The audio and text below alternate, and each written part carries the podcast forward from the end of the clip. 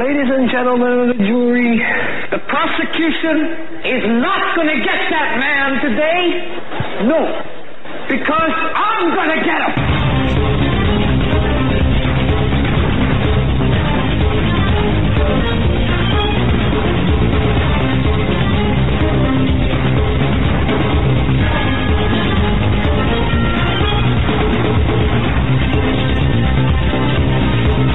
Welcome to this episode of the Hagmann and Hagmann Report. Yes, we're coming to you live from our dry uh, radio and television studios here in Northwest Pennsylvania. Our prayers go out to those affected by the hurricane in the southeast, uh, southeast United States. We're going to be talking about that and other things tonight. Um, uh, you, you know, I, I, it just makes you wonder the timing of everything, doesn't it? The, the timing. Who benefits? Uh, I'm not. I'm not saying anything. I'm just asking the question. The timing, isn't it strange? And who benefits from this? Folks, we broadcast live each and every weeknight, Monday through Friday, 7 to 10 p.m. Eastern Time, right here on the Global Star Radio Network. Also live on YouTube and simulcast on the Blog Talk uh, Radio Network, BTR. I'm Doug Hagmann with my co-host, my son Joe Hagmann, together. Something I like to call America's premier father-son investigative reporting team. We've got a great show lined up for you today. I had uh, the occasion to speak with Dave Hodges earlier, and uh, Dave's on top of a lot of headlines. Um, he is actually uh, in the middle of things right now. I asked him uh, if he wouldn't mind coming on the first hour just to talk about what's uh, the, the various headlines and, and, such. That's very important, and um, and um, um, he's going to be joining us here shortly. So uh, I, I wanted to. I was talking to him about his take on a number of things from, in particular, World War. You know, the the war that we're approaching. I, I want to, uh, Joe, before I kick it over to you. I don't know if you saw, folks, the electoral count, and I'm not exactly certain. Frankly, I'm running these numbers down. I'm not sure about these, but let me toss this out to you. The electoral count. Hillary Clinton's only seven she's only short seven electoral votes to win. Uh, According to who? Well, again, this is something I, I, saw in passing. I'm not. I'm not exactly sure. I, I don't. I don't. Uh, well, I ask because uh, Real Clear Politics has on the right hand side of their website and always have these right. polls, but not but not about the electoral college uh, delegates uh, and super delegates uh, dedicated to. to unless sure, they do. They have do two up there. Um, and I'm getting advertisements here, but let me. I, I, I check the site uh, pretty regularly. All right. Well, uh, I'm very yeah, concerned they do have about electoral, this. Electoral okay. College. What's what, what is Real Clear Politics saying? Uh, they say Clinton, uh, the RCP electoral map, Clinton 247, Trump 165, with no see, toss-up okay. states 322, Trump 216. The spread is Clinton plus 82. All right. And so, all their polling shows Clinton has a lead in, in the electoral college. Yes. Okay, because uh, now, okay, how many undecided electoral votes are there? Did you did you say? Because I'm getting word there are 107 undecided. Trump is way behind in the electoral college, according to the information I've got. Well, that's what they've been. Um, All right. Reporting since you know before the since the primaries were over, is that and this goes into what George Soros said also that, you know, Trump could win the popular vote in a landslide, but he'll lose because of the electoral college. All right. Well, it's, it's something we need to keep our eyes on. Uh, you know, what would happen? And, and, we, we've talked about this very scenario. You know, the popular vote goes to Trump, the electoral college goes to Clinton, uh, you know, and, uh, well, what does that mean? Uh, uh uh, we understand the, the workings of the electoral college and, and our, our system. However, how how can that be audited? I, I, guess that's you know where is the audit of the electoral college? That's my concern. And one last thing before we bring Dave um, Hodges on, Vladimir Putin publicly accused by the United States government a plot to interfere in the election. This is something that appeared yeah. in the UK Mail, Daily Mail. It's also on the Washington Post. Right. I want to talk about this a little bit when we get a chance because if you read what the uh, the government said, and I think this is a tactic being done by the Obama administration for two purposes. One is for the upcoming debate to help Hillary Clinton with her uh, Russian, you know, uh, Trump Russia accusations that she makes. But in the report here from the Washington Post, they state that the uh, because of a lot of pressure uh, from lawmakers and other people, the U.S. has finally come out and accused Russia of attempting to interfere in the 2016 elections, including by hacking the computers of Democratic National Committee and other political organizations. Well, okay, and they go on but, to say that right, but but but but this is a. I just want to make sure that people understand this is a joint statement from the DNI, the Director of mm-hmm. National Intelligence, and the Department of Homeland Security, and this to me is casting illegitimate uh, the illegitimacy beforehand of the election results. Um, we're gonna, something we're going to keep our eye on because I, I have a feeling that uh, we're in for some rocky times. With us to talk about the headlines, rocky times, and other things, Dave Hodges from the Common Sense Show, thecommonsenseshow.com. Dave, thanks for joining us on short notice, and I'm glad you were able to to break free. And I, know you've got a hard uh, a hard uh, um, uh, uh, time that you've got to leave by, so I want to get you in here. How you doing, brother? Well, I'm doing good. Rocky Hodges here, and to talk about the Rocky Times, I guess. But uh, Rocky, thanks for having indeed. me on, and yeah, um, it's really a pleasure to be with you. There, there's so much going on. I actually go into mental freeze trying to think of where to start. Well, uh, you know, is that something? Um,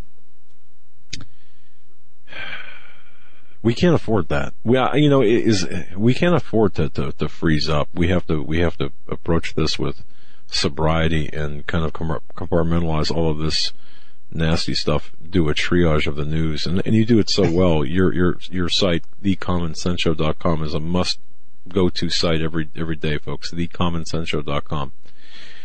Um, where, where do we start? Where do we start, brother? I mean, well, you know, let's let's call the uh, kettle black, okay? Because uh, the pot's calling the kettle Racist. black. Hillary Racist. Clinton's concern. No, no, not racist. Hillary Clinton is saying that uh, she's concerned about the uh, Russians hacking in to the election. You mean the, the leader of the Democratic Party where they have 7 million people that are registered to vote in two adjacent states where they're signing up illegals to vote by the droves and people are leaving their graves to vote Democratic and we're supposed to listen to her concern about the Russians? Are you kidding me? Well, come on, man. I mean, you know, it's the Russians. It's always the Russians. Isn't that the meme right now? I, blame Russia for everything. And, and, and. From the State Department, yeah. That yeah. Is. And, the State, uh, we're seeing it from the White House. DHS, everybody. Yeah, well, no pun intended, but we're Russian for war because uh, we are going to be blaming the Russians because the Russians issued an ultimatum uh, pretty directly to our leadership, and it has leaked out in Europe. It's leaked out through intelligence sources. Paul Martin has it. I have it. I published it. Excuse me. And the uh, Russians have effectively told us that you know all those troops you put in there and started building the missile shields after Ukraine. You went to Moldova and Poland and Hungary and all these places. Well, they better be gone, and they better be gone shortly, or we will attack you. That was said mm-hmm. yesterday. Today, actually I should say late last night, the Russian embassy in Washington DC threw out a tweet. Did you, did you see that? Uh, uh, t- tell us about it. Yes, but well, tell us about this it. This is from the, uh, the DC, here, I don't want to misquote here, so I'm gonna, excuse me, pull this up. Um, this is from the DC, Washington DC embassy. This is what's incredible and they have a, a picture there. I've got it up on the uh, Common Sense show. It's up in the carousel, and they have a picture of a Russian missile system pointing at uh, the press secretary for Obama. Yep. And and basically, it's a threat. It's a thinly veiled threat that we're going to kill a lot of Americans. That's how I take it. I mean, how did you take it, Doug? Okay. I like that. You know, it, it's it, it is a thinly veiled threat. They already, um, uh, I, I, suppose, they already made their statement over in the Middle East or over in Syria uh, by saying that you know the agreement that they had does not constitute or does not include the ground uh, missiles that they had um, placed over in Syria. So, yeah, they're how else can you take that, Dave? I mean, seriously, how well, else can you take all of this rhetoric? You can't. I'm looking at the tweet right now. And you've got the press secretary in the uh, left-hand quadrant. And it says USA wonder why Russia would want to carry the S-300 to Syria. And then they have a picture of the S-300 in the right-hand quadrant. And it says because you never really know what kind of assistance terrorists might get. And see, this is in direct reference to the stupid, asinine statement that John Kerry made when he basically threatened Russian cities with terrorism. I mean, this, we, is, we this have is serious stuff. And, and folks, we're going to leave this graphic on our YouTube channel for a little bit. Uh, those watching on YouTube, take a look at that graphic. It's on. It, it's actually a screen capture of uh, from the commonsenseshow.com. But but take a look at it, because this is what Dave Hodges is talking about. This is perhaps. I mean, this says it all. If a picture is worth a thousand words, this is probably worth a thousand pounds of uh, uranium, right? I guess I don't know. But you know what's yeah. amazing, Doug, is the embassy in Washington D.C. The Russian embassy put this out, not Sputnik or Voice of Russia, you know, or one of the Russian media outlets. The Russian embassy. This, that's what's startling about this. Well, you know, Dave, I've often said that the World War III, and people remember this, and, and you might remember this from years ago, that World War, World War III was going to start in Syria, not in Iran, not anywhere else but in Syria, and, and here we are, uh, really at the precipice of World War III. Well, just read Ezekiel, and we know that uh, all roads to World War III lead to Damascus, and Damascus will be destroyed in a single day, and this is what it's leading to. I think there's no question this is what's going on. You, you know, and you, you said some other things today too, uh, Dave, and I, I don't know how fast, uh, you know, you want to cover this, but, uh, all of this, but we're talking about the e- economy and, and, it's getting to the point where I can't even, the, numbers just don't mean anything to me anymore. I mean, numbers, you, get into the trillions. What do those numbers mean? Um, I can't count that high. Sorry. I can't, I can't fathom, uh, the economy, the, the, the where we're headed, and and yet you know we're at five percent unemployment. I guess jobless rates mm-hmm. now are 5%. Yeah, yeah, yeah, okay. Yeah, and the Easter Bunny's right around the corner, and Santa's coming down the chimney. Yeah. No, I'll get 5%. Santa. You you you go after the bunny.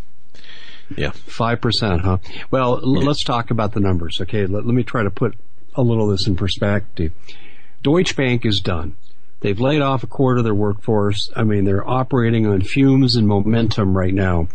But I saw a chart recently, and then I talked to Joseph Meyer, uh, the great economist. I just love this guy. I have him on the show a lot.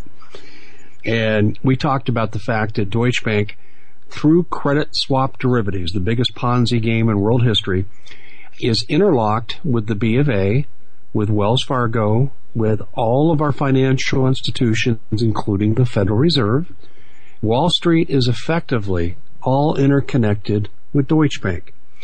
Their biggest debt are the credit swap derivatives. Let me put this in perspective from an American point of view. Now, not even counting the European debt. Our current debt for credit swap derivatives is estimated to be in excess of 1.5 quadrillion dollars. Some people say we're approaching two. And then the interest rate for fiscal year 2015 is $505 trillion.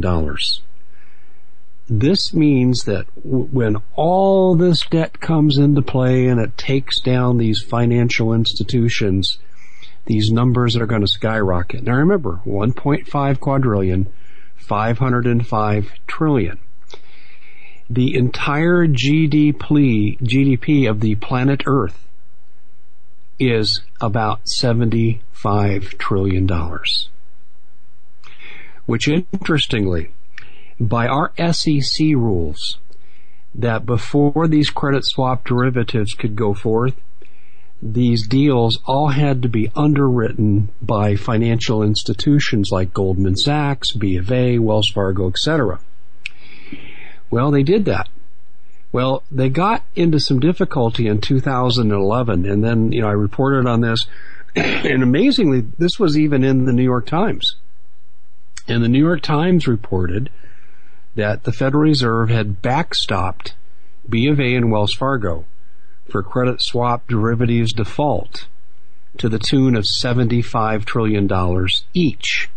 Each. In other words, right. each bank is guaranteed the sum total of the entire GDP of the planet. And yet Hillary Clinton is saying everything under Obama is just fine. It'll be business as usual. Doug, there's no way to pay this off.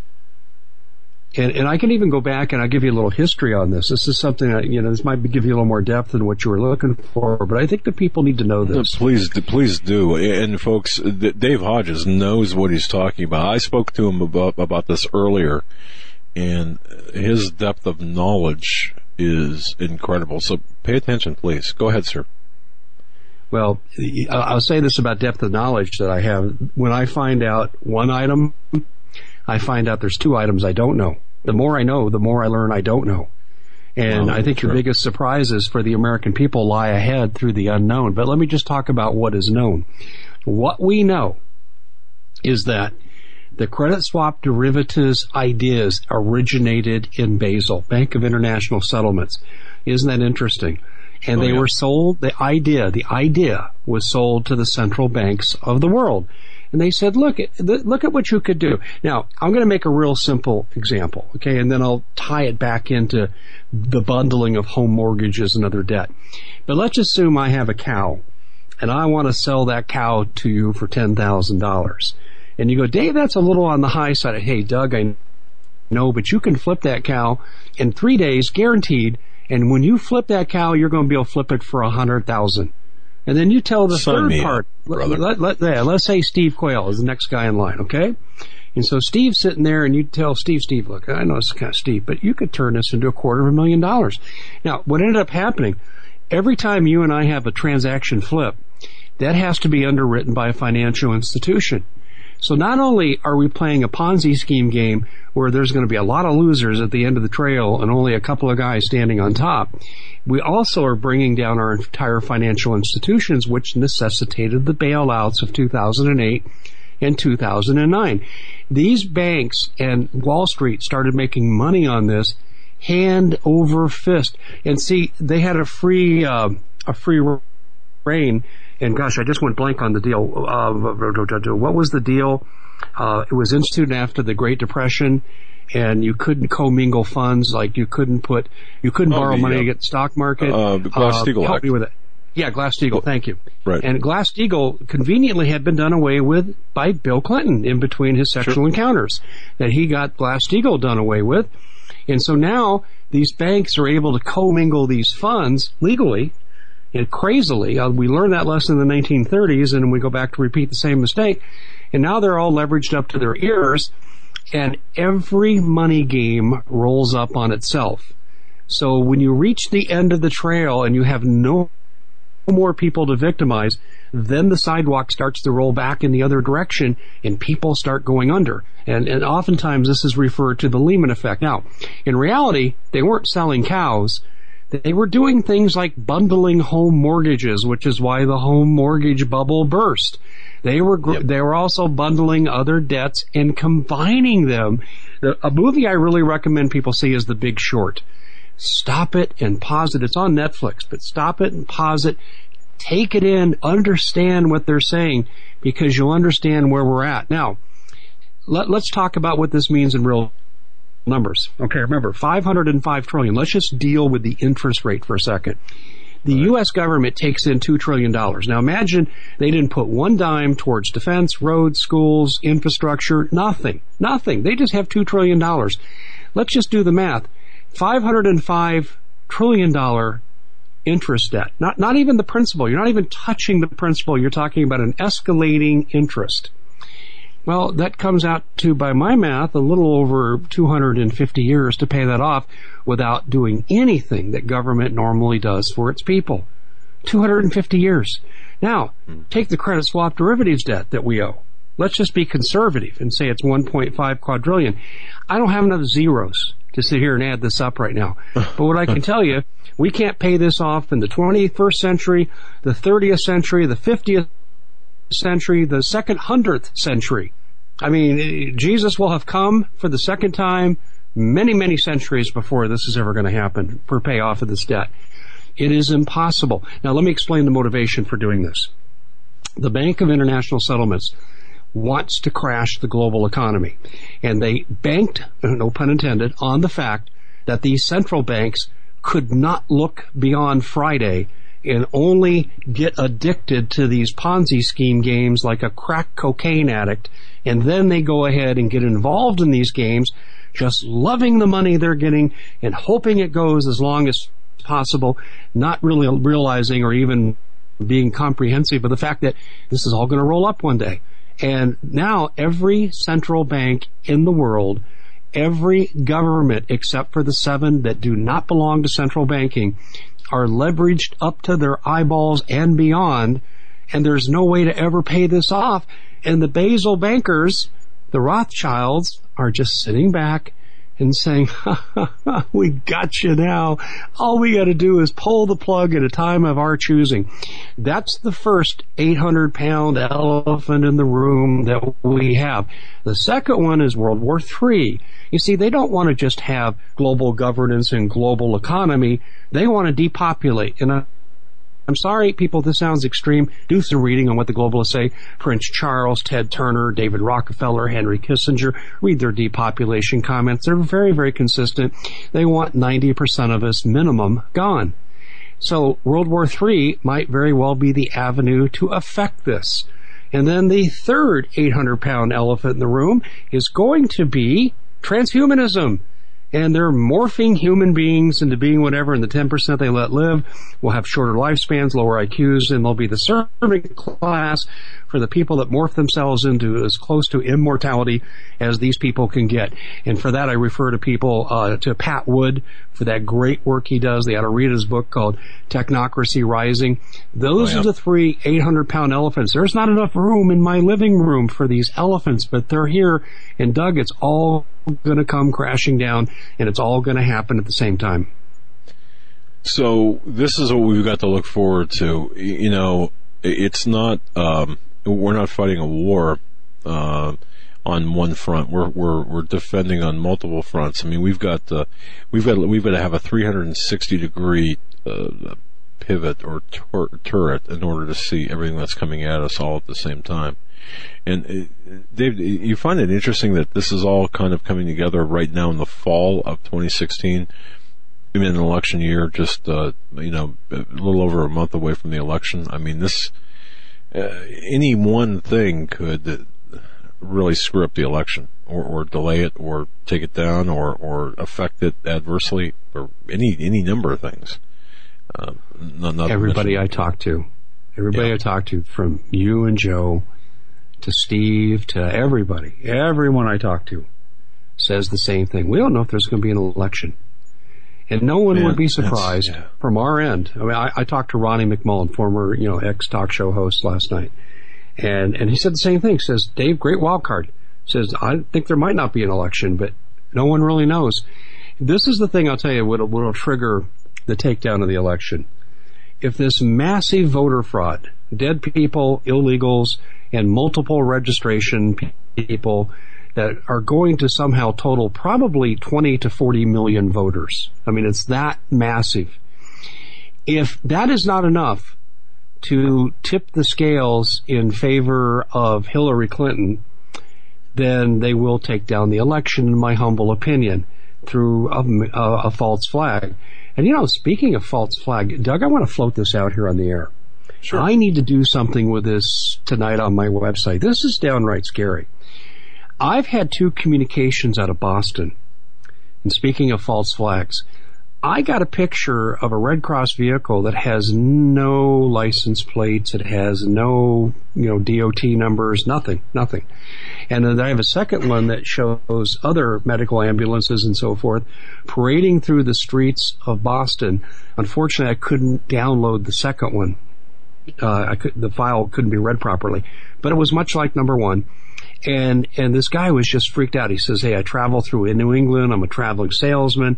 I'm here in Boston. I listened to your show. He also mentioned your show. And he said, he said, I'm seeing this stuff. And he goes, this is false flag stuff. Why would these medical Red Cross vehicles be here? No identification. He said it's as stealth as he's ever seen. It freaked him out. Well, not six hours after I had his email, someone else writes to me and says I was going the opposite direction in traffic and I couldn't snap a picture. I was by myself. But Dave, let me tell you what I saw. And the guy described exactly the same thing. And, and this, it this makes me wonder. Boston area? This because, is in Boston, and okay, this is in the last two days. This is right, in the last 48 hours. All right, this is interesting because I I've, I I got a very similar email, no pictures, but very similar, around the Newburgh, New York area, right in the uh, tri well, cl- closer to New York City, New, New Jersey, Pennsylvania, uh, that tri-state area of the same thing you're describing. So, but I, I don't know in correlation to yours the, the timing. Uh, yours yours was just within the last 48 hours, right? Yes. Okay. Yeah. Uh, yeah. All right. Um, What's going on? What the hell's going on here? The, the the the the sighting of this was extremely unusual. I've never seen vehicles like this, and obviously these two people that took the time to write to me hadn't seen anything like this either, and it freaked them out. And I, I'm I'm putting this out here on your show, Doug, because so many people listen. I'm hoping that hoping that people will pay attention and and and be observant of this because what we know is sometimes we've turned back what we think could be false flags by calling extreme attention to something. Yeah, hang on to that. Hang on to that, folks. So we're talking to Dave Hodges, thecommonsenseshow.com. We're going to have to send his wife a whole bouquet of flowers for um, uh, uh, kind of messing up his uh, evening tonight just for a little bit. Uh, stay right where you're at. We got one more segment with Dave. We're going to break back.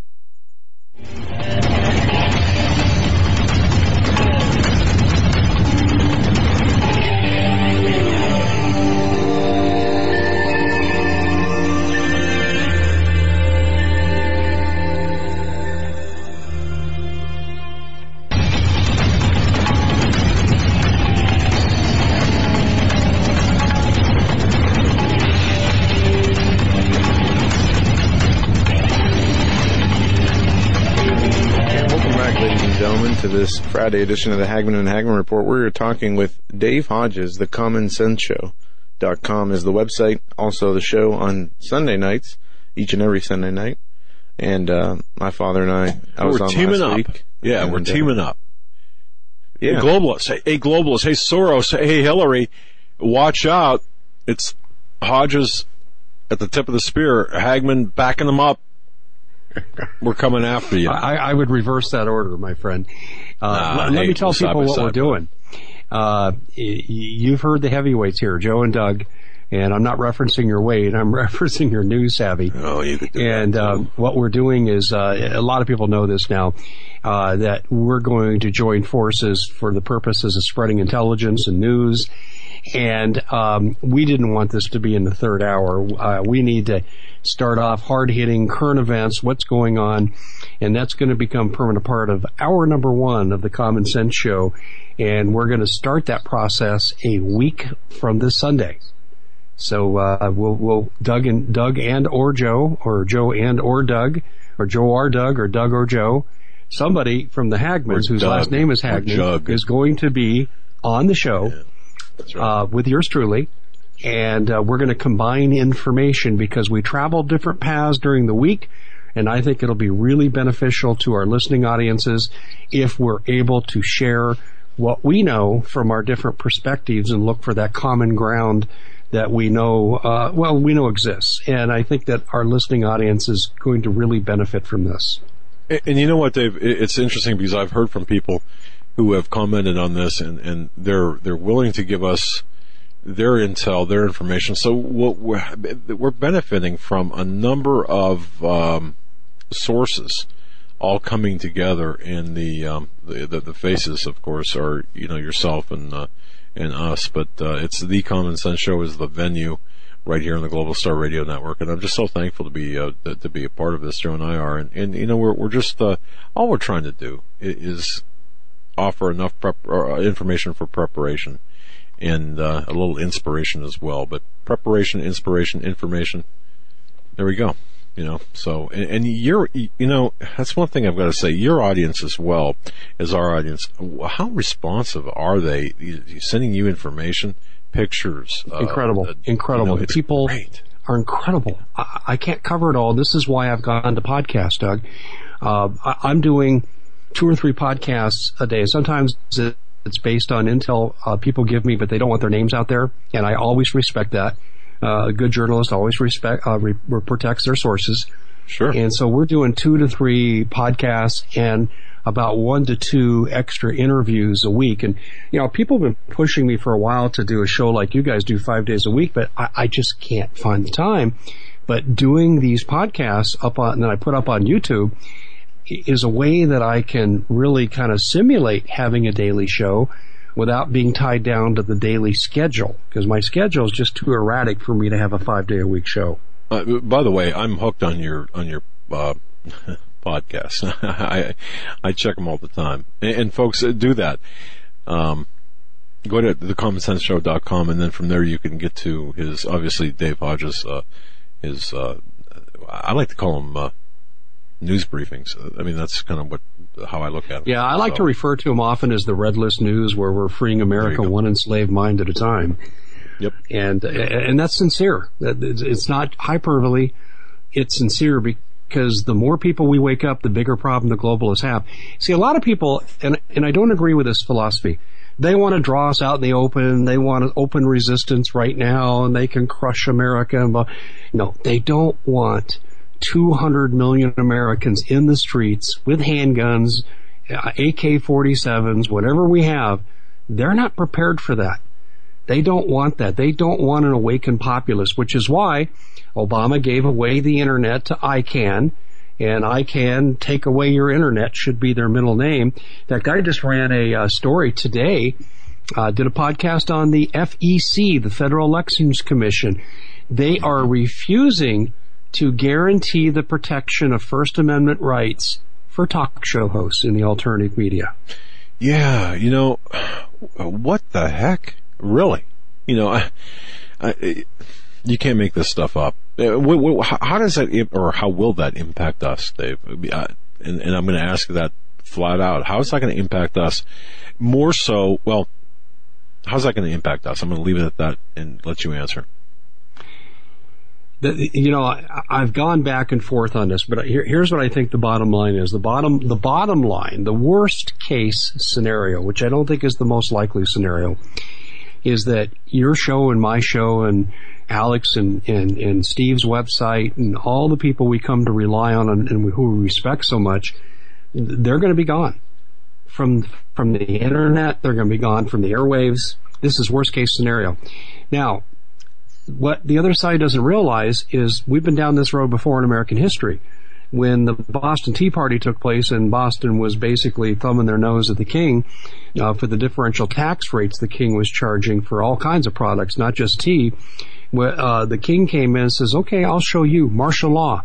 And they had the coercive acts, the intolerable acts, and basically Boston was under martial law. No one in, no one out. Well, it didn't work very well because they formed the committees of correspondence and the Sons of Liberty spread the word throughout the colonies, you know, that this is what's going on. And then people really started to read Thomas Paine's pamphlet, Common Sense, that tis time depart, that an island has no business controlling a continent.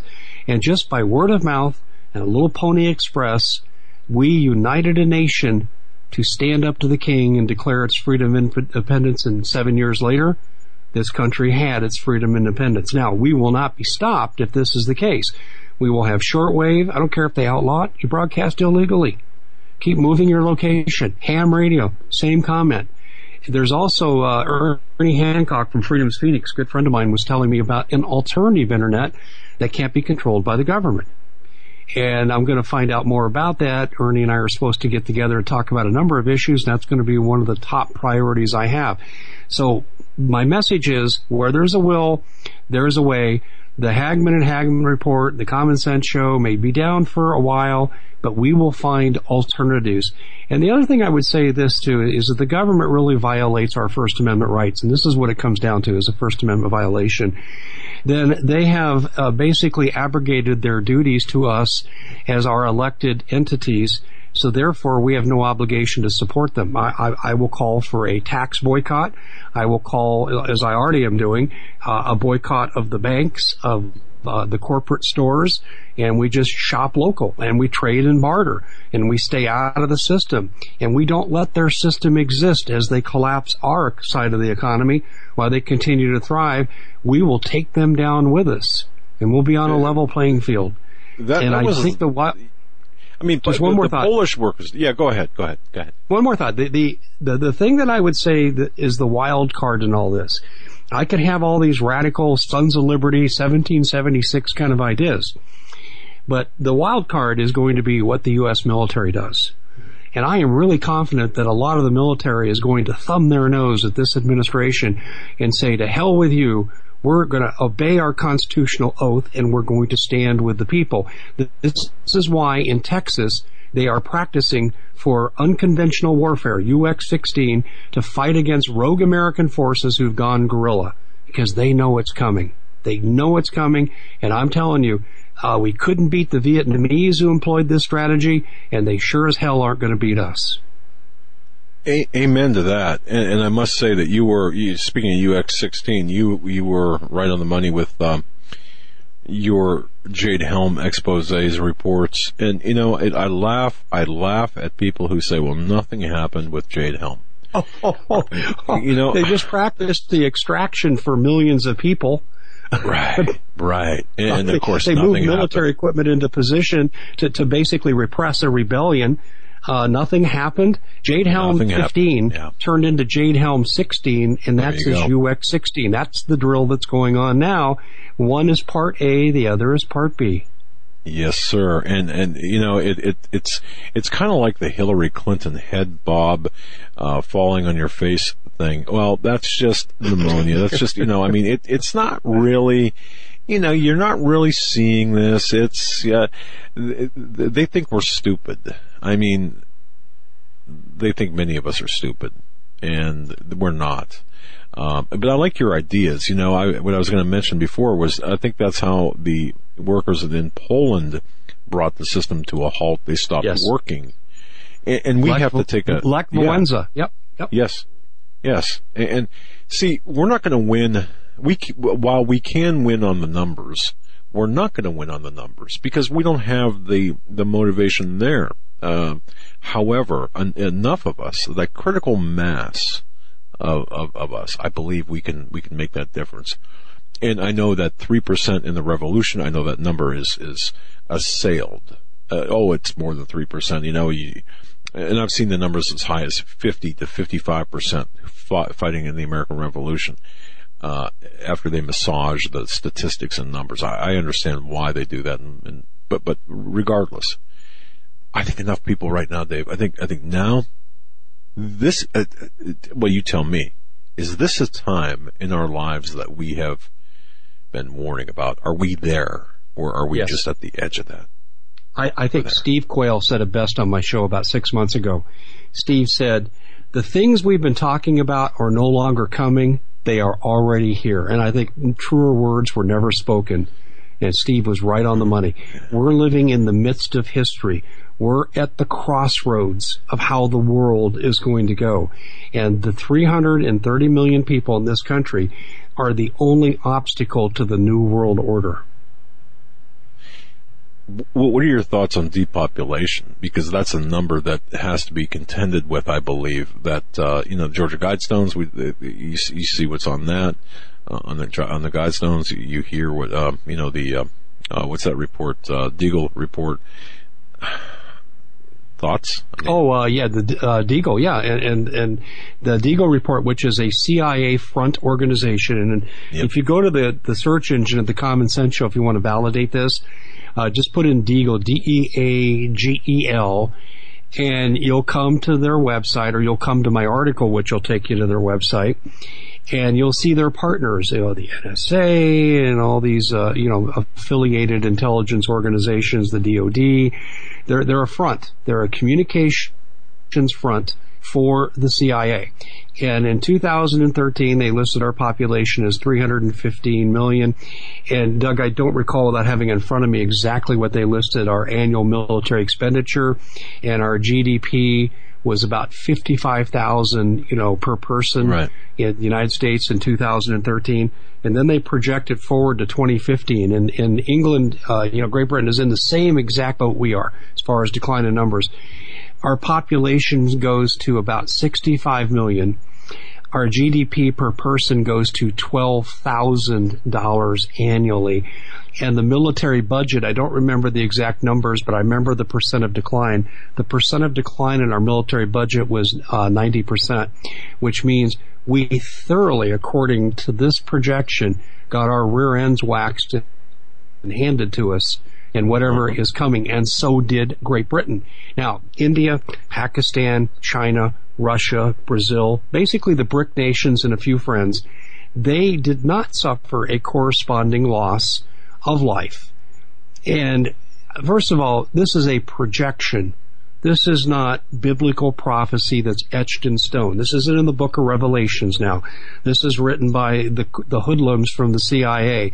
So this doesn't mean this has to be true. And, and I'm getting to the point where, you know, I never advocate for violence. I never do but I also am a realist, and I will tell you, Doug, we're not getting out of this without a fight. Mike Adams wrote an article that I ran on my website. I was so taken by it. He said it doesn't matter who wins this election or what the outcome is. There's going to be a civil war. And mm-hmm. I happen to subscribe to that because if you kill Trump or launch massive false flags and steal the election, you're going to have tens of millions of people in the streets. This will be a trigger event.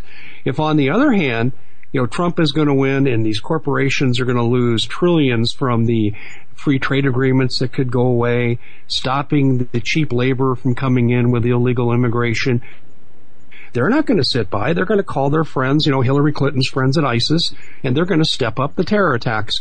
And, and they'll try to provoke a war like what they're doing right now. This whole thing with Russia is contrived because they're not going to let Trump and tens of millions of American populace come into the Oval Office and restore the Constitution as the rule of law. They're not going to let it happen without a fight. And I'm sorry to say this. I'm sorry, honestly, to say that our children aren't going to know peace for quite some time. Ashton Carter was quoted on Monday. I think this is a despicable comment, it came from our defense secretary. And he was asked about the problems in Syria with Russia. And he said, this is very cryptic. He said, uh, we're going to have to get used to the idea that our children are going to live in an incinerated world. That's chilling. That that's a very chilling statement. I had an intelligence source tell me that uh, they would. It was their intent, getting back to the depopulation, and consistent with what Carter said. Um, they're, and this is why you got Bush and people like the uh, Bushes building in the southern hemisphere because the northern hemisphere they're going to just essentially destroy, uh, scorched earth style and uh, along with that, the majority of the population, and restart over in the southern hemisphere. I don't, you know, I, I don't know. I mean, it sounds good, sounds logical, but uh, it, regardless, regardless, it's their intent to to wipe us out. My brother, you know, I just want to thank you for coming on, F- folks. I, I, I actually asked Dave to come on for the first hour um, he said, no, no, I can't. My wife and I have a date precisely at the time you're woman. And I said, please. And he said, okay.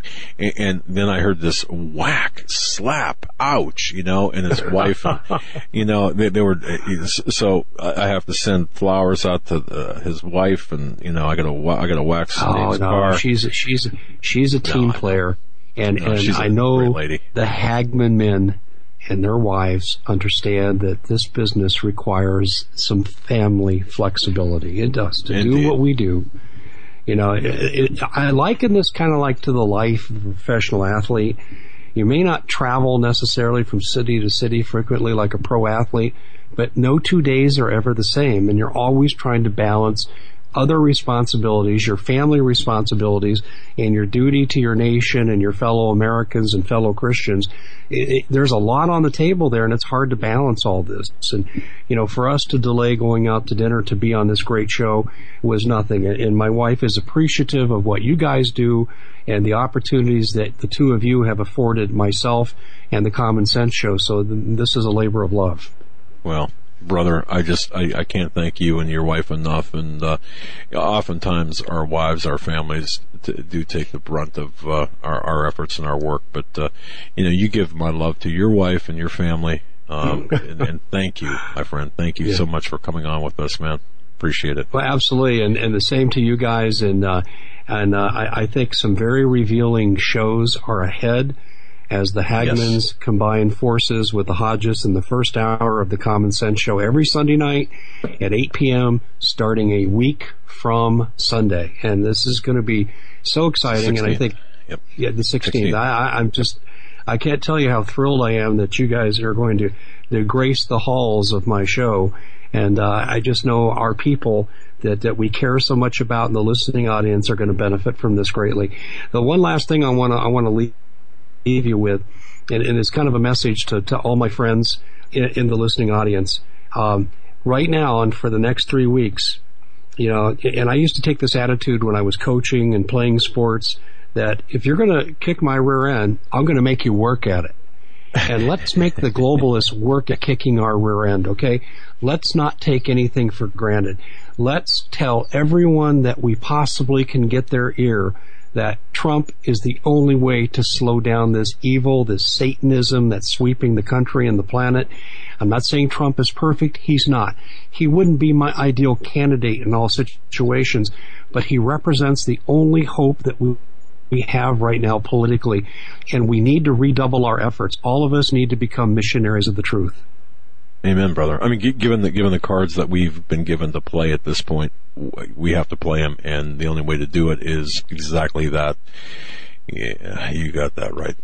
Well, look, you have a you have a great date tonight, sir, and we'll be watching your website, The Common Sense Show, the the news uh, red list news, fantastic feature, and I want to thank you for doing uh, doing that as well. Yeah, absolutely. Find that on YouTube and by the same name, The Common Sense Show. Doug and Joe, hey, great being with you guys and look forward to many great shows together. Thanks, brother. Take care. Have a great night, Dave. Folks, that was Dave Hodges. What a great friend of the show. What, what a great patriot. What a, uh, and his information, um, the insider information that he's got is just second to none. Um, I, have had the occasion, our, our, contrary to what he said, just briefly, I, I had the occasion to kind of overlap one source. And, um, yeah, you know, the stuff that he's coming out with is right on the money. The sources are impeccable. And of course, we know who they are. We can't, by virtue of journalistic integrity, perhaps, or protecting the sources, we can't, we cannot reveal them. Um, so much going on, uh, as well, Joe. Yeah, we have, uh, I guess you could call it breaking news. You yes. have, um, some quotes uh, coming from 2005 uh, about comments made by Donald Trump that is making the rounds, yeah. as well as WikiLeaks email dump reveals um, transcripts from Hillary Clinton's paid speeches, which Bernie Sanders yep. had urged her to release the transcript of these speeches. And we were getting a look at some of what she said behind closed doors to places like Goldman Sachs and other Wall Street uh, and banking institutions that she was paid to give, and it could be pretty damaging to her. Now, from what the leak on the uh, the hot mic from 2005, from what Trump said, it's um, well, you know, it's pretty damaging was, stuff. But uh, though, where was he just, talking? He was talking with a TV reporter. From everything I've read, he okay. was talking with a TV reporter, and I mean, he said some pretty, you know, yeah. rude things about women and the way he treats them. But you know, uh, on cable TV, and I don't watch a lot of cable TV. I've seen this commercial being replayed over oh, and over where it's a Hillary Clinton commercial and it's about yeah. Trump, you know, uh, yeah, making statements about women. I think the uh, I don't think it's as big a deal as they make it since that commercial seems well, to be on every TV wait a second. I go. Wait a second. What about Bill Clinton, the rapist? Exactly. Okay? And Hillary Clinton, the rapist the, defender. The facilitator. I, so, so are we, but, but are these the issues? You know, character Some people matters. are saying that, you know, this is a, a Bush this is Bush family behind this. I I wouldn't doubt this one, but you got you got a list of thirty uh, former Republican senators uh, coming out and saying eh, you know anybody but Trump. Uh, I don't know whether you saw that that release today. It was it was a blip on the radar screen. Uh, come on, really? Uh, I mean, this is. Have they lost their collective minds where they're going to throw the uh, Republican candidate under the bus. Yeah, but you're right, Joe. I mean, this. I mean, uh, I would expect the. Uh, tell my frustration. The Clinton campaign can't win on the issues. No. So they they're going. I mean, and this has been the way of political campaigns since I can remember. Um, from you know releasing audios from you know however long ago to damage the credibility of the candidate yeah. to, you know, videos to documents. We see it on both sides. But nothing, I mean, there's almost nothing that stuns them, the American people anymore when it comes right. to sex.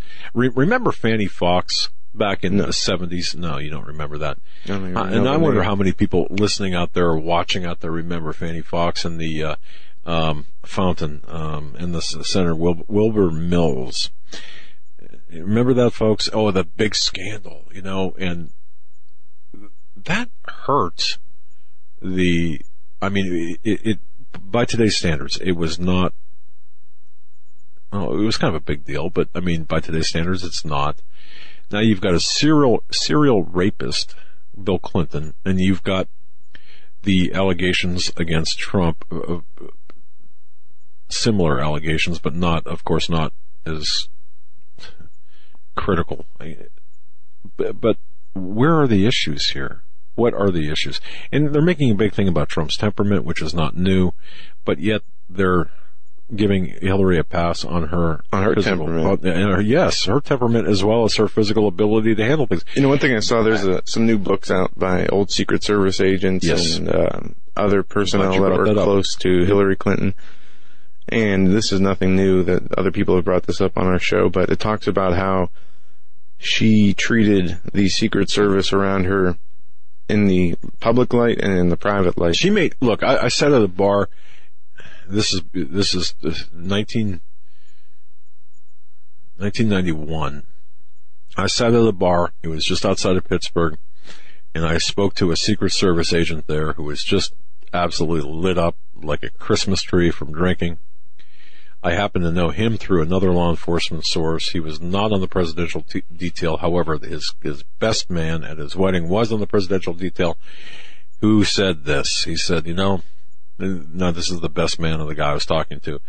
Um, and, and so third hand information, yeah, but he was forced, the, the, the, Secret Service agent was forced to stand out in the rain outside of a motel room, not a hotel room, but a motel room while Hillary, this is an allegation, was romping with a female celebrity. And you may have heard this. I mean, I, I broke this back in, I don't know when it was on the radio. Oh, yes, yes. And he was really upset. Uh, not, not so much as standing in the rain, but the lack of, I mean, just the whole thing was distasteful. From the lesbian activities alleged to, um, her treatment as a Secret, Secret Service. Service yeah. yeah. Um, folks, we're coming up against a break. When we come back, we're going to have speaker, author, pastor Dan Goodwin. He wrote the book uh, God's Final Jubilee. You yes. might remember him from that. He has a new book, The Barley Harvest: God's Sign for the End Times. We're going to talk to him about his new book, Where about the uh, an upcoming conference he has, and where we are, where we are. The, what's going on with current events in these prophetic times. We'll be right back. Stay with us.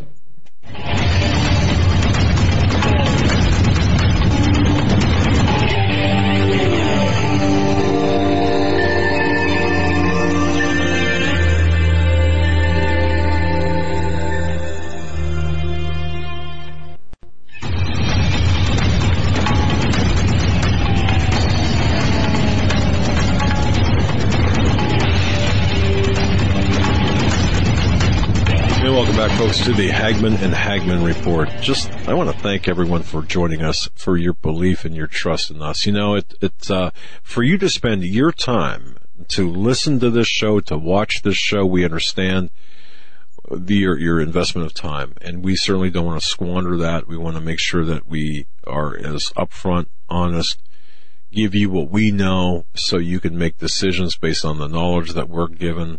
And we've been getting a lot of people who have been, um, uh, breaking ranks within the government. And this is a rather interesting, uh, rather interesting how this is taking place that, that people who had not talked before, you know, like no self-respecting Secret Service agent or no self-respecting FBI agent. Have you checked the self-respect of those people, by the way, uh, lately? yeah, uh, the Obama regime, the Hillary Clinton, the Clinton criminal cabal really has done a number on the self-respect or on the respect to the institution. And there are a lot of, a lot of intelligence agents angry.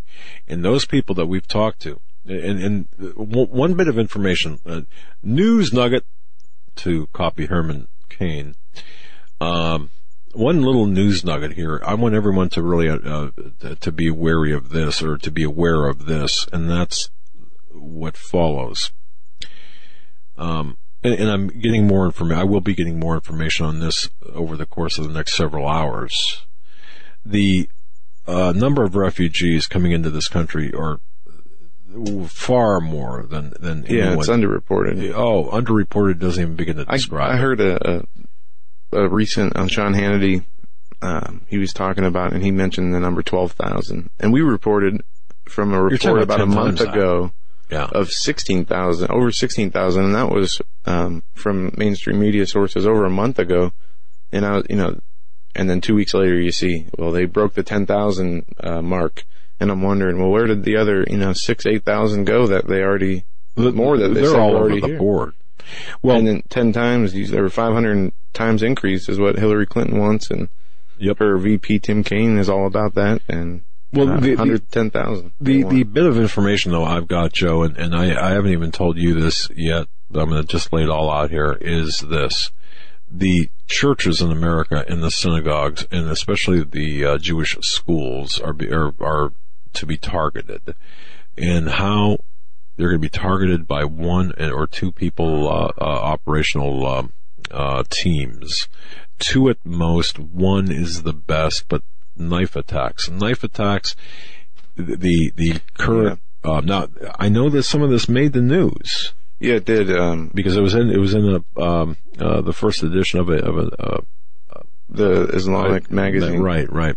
They want to attack people in forests and in remote places with knife attacks. Was right, but was reported. But their focus is the uh, in particular the Northeast is the uh, is the primary area of focus. Uh, New York, New Jersey, uh, Pennsylvania, that that that area, and they want us. They, what they want to do is they want to cause um, a lot of deaths by by sending people in who are willing to die, but to uh, to cause immense bloodshed, cut cut the necks, smite the necks of, of the people in these churches and the schools, and they want to go after children in particular because they want the, of course, the terror factor, but also the the uh, what grabs the attention of the American people, even on the the numbskulls on the left, is the death of, of children.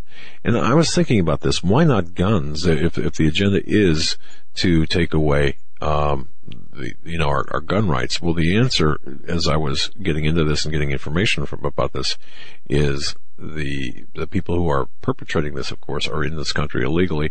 Yes, you can. It's easy to buy a gun, but it's easier still to use a knife, stay under the radar, and to even cause more terror and bloodshed. Plus, it's up close and personal, and it's uh, it's also a, learning factor, and a very sick one at that. To um, to, to uh, um, well, it has a lot to do with the yeah, numbing, look at, numbing effect. Look at Europe; they they've been successful and able to not only take the guns away, but now they've flooded Europe with so many uh, Middle Eastern refugees, uh, mostly men of fighting age that have yeah. come from these countries that say that this is how you um, take over and infiltrate a nation is through uh, coming over peacefully and then causing chaos. And it reminds me of something Russ Dizdar talks about yes, when the uh, yes. peace is removed from the earth and everybody, you know, starts to fight each other. And, you know, what, when you think about the different scenarios and ways that can happen, that's one of the first thing that pops into your mind now is, um, you know, just imagine if that, that does happen and they have all these, uh, fighters already over here. And then, you know, they all attack They- they on a, do, in a yeah. coordinated type attack. It would be, um, so chaotic. think think There'd of be no waves. coming back from that, I don't think. Well, it's it's it really is. You're right. There is no coming back from that, especially once the enemy has infiltrated and has filled up uh, our country, and and that's kind of where we're at with this. And this is what what this is the intent. Of course, people will say, well, the intent is to is to get Democratic voters. Well, well, yeah, okay. Um, they can do that via the machines. They can do that through uh, dead people voting, and they are doing it doing it that way. This Yeah. is much more uh, nefarious. Before we get to our guest, I just want to mention, folks, have you have you gone to Green Innovative? Uh, small, it's, uh, have, have you gotten your have you gotten your GMAG power cell yet, folks? Green Innovative go to HagmannReport.com, click on Green Innovative. It's a small company in Florida. They've created the GMAG Power Cell. This is a tremendous device. I love mine. Uh, I've used it and I put it away for that special time. But what this is, it's a Super GMAG battery recharger with replaceable magnesium power pucks and you can recharge rechargeable batteries. You can do that using just two tablespoons of, of salt or, um, two teaspoons, I'm sorry, of salt and a little bit of water. This is a fantastic device. In fact, the Super GMAG charger will charge six um, rechargeable batteries in about three hours over 20 times per pair of power pucks. You don't need the sun, you don't need wind, or you don't need a hand crank. crank. All you need is a little ordinary table salt, a little water. You shake it for a few seconds, and the unit instantly makes electricity. It, this is this is one of the neatest devices I've, I've seen ever it's and and you might ask me, well, gee, did you, did you fail science class? I mean, it's like making electricity with a potato. No, no, this is really great, and even better. Super GMAG is uh, the chargeable is affordable. It weighs only about eight ounces, so put it in your bug out bag. It's durable, it's EMP proof, and it's environmentally friendly. Folks, GMAG. Go to HagmannReport.com or Hagmann at Hagmann.com. Click on the link to Green Innovative. And again, it's a small company in Florida. They employ people. It is a ground up company. What a great firm that is. You won't be sorry. The device is great. The company is great. And we thank them for being on with us. And, and one more thing while I'm at it, folks, make sure you've got your Minuteman rocket stove. The Minuteman rocket stove is the best. It's the perfect survival cooking stove for you and your family. If you don't have one, you need one. The Minuteman stove, it's a fully insulated, uh, ammo can. It's, it's, uh, it has refractory, ref, refractory insulation that focuses the heat, uh, specifically it results in the cooking uh, power comparable to a kitchen stove. It can also be used as a, a on a picnic table because of the outside of the stove. It only reaches about 200 degrees. I mean, you can actually pick it up with your hands. This this rocket stove is the Cadillac, the Cadillac, the best of the best eh, of rocket stoves, folks. Also, the fire starters. They have fire starters too the best of the best. Go to MinutemanStove.com. That's MinutemanStove.com. MinutemanStove.com. And again, we only offer the best of the best. All right, we're going to bring in our guest um, for the rest of this Friday edition. It is uh, evangelist Dan Goodwin. He is an author, uh, speaker. His website is heavenbound1.net, and he is the author uh, of several books, including God's Final Jubilee, which we have right here, and uh, the Sevenfold Promises of His Soon Coming, The Revelation, and more. He hosts God's Final Jubilee radio program on several radio stations. He also speaks at churches and prophecy conferences across America, and he is with us today to talk about a number of things from current events to a upcoming conference that he has ne- next week in Minnesota, which is free to attend, as well as his book. I The want to ask him Barley about the calendar, the, you know, how the calendar overlays the current events, because I know that he's on top of that. Uh, Dan Goodwin, it's great to have you back on the Hagmann and Hagmann Report. Well, brother Joe and brother Doug, what an honor to be with you again. This is this is just great. Looking forward to the program today. I've I've enjoyed the first hour. Well, thank you. It's great to have you back on. Um, and we got how's my your, your how's new, my audio? How's my audio? Everything uh, everything good there? Yeah, you sound you sound good. Okay, um, good. You sound better than us. Well, I don't know about that. I probably look better than Brother Joe, but uh, there you go. Um, there you go. yeah. We met Dan in Florida in 2015 at a Prophecy in the News conference, um, and we got to, to, spend some time with him behind the scenes. Um, we did some some interviews for the DVD, and we got a chance to to talk with him uh, a little bit there, and that was really nice. And he's been a guest on our show several times. Um, where do you want to start tonight, Dan? Do you want to open up by getting into the upcoming conference you have next week? Yeah, that would be great. Uh, we're uh, okay. we're doing a proxy conference, as you gentlemen know. Uh, I'm hosting it in uh, Mankato, Minnesota, and uh, in fact, we're just a week out. It's going to be uh, October the 15th, and we're almost there.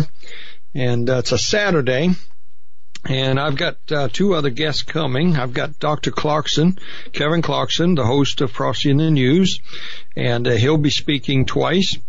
And I've got uh, Pastor Billy Crone coming, and uh, he's from Nevada, uh, Get a Life Ministries. I think he's he's probably been on your show before. And uh, each of us will be speaking twice. This is Saturday, October the fifteenth, at uh, starting at two p.m.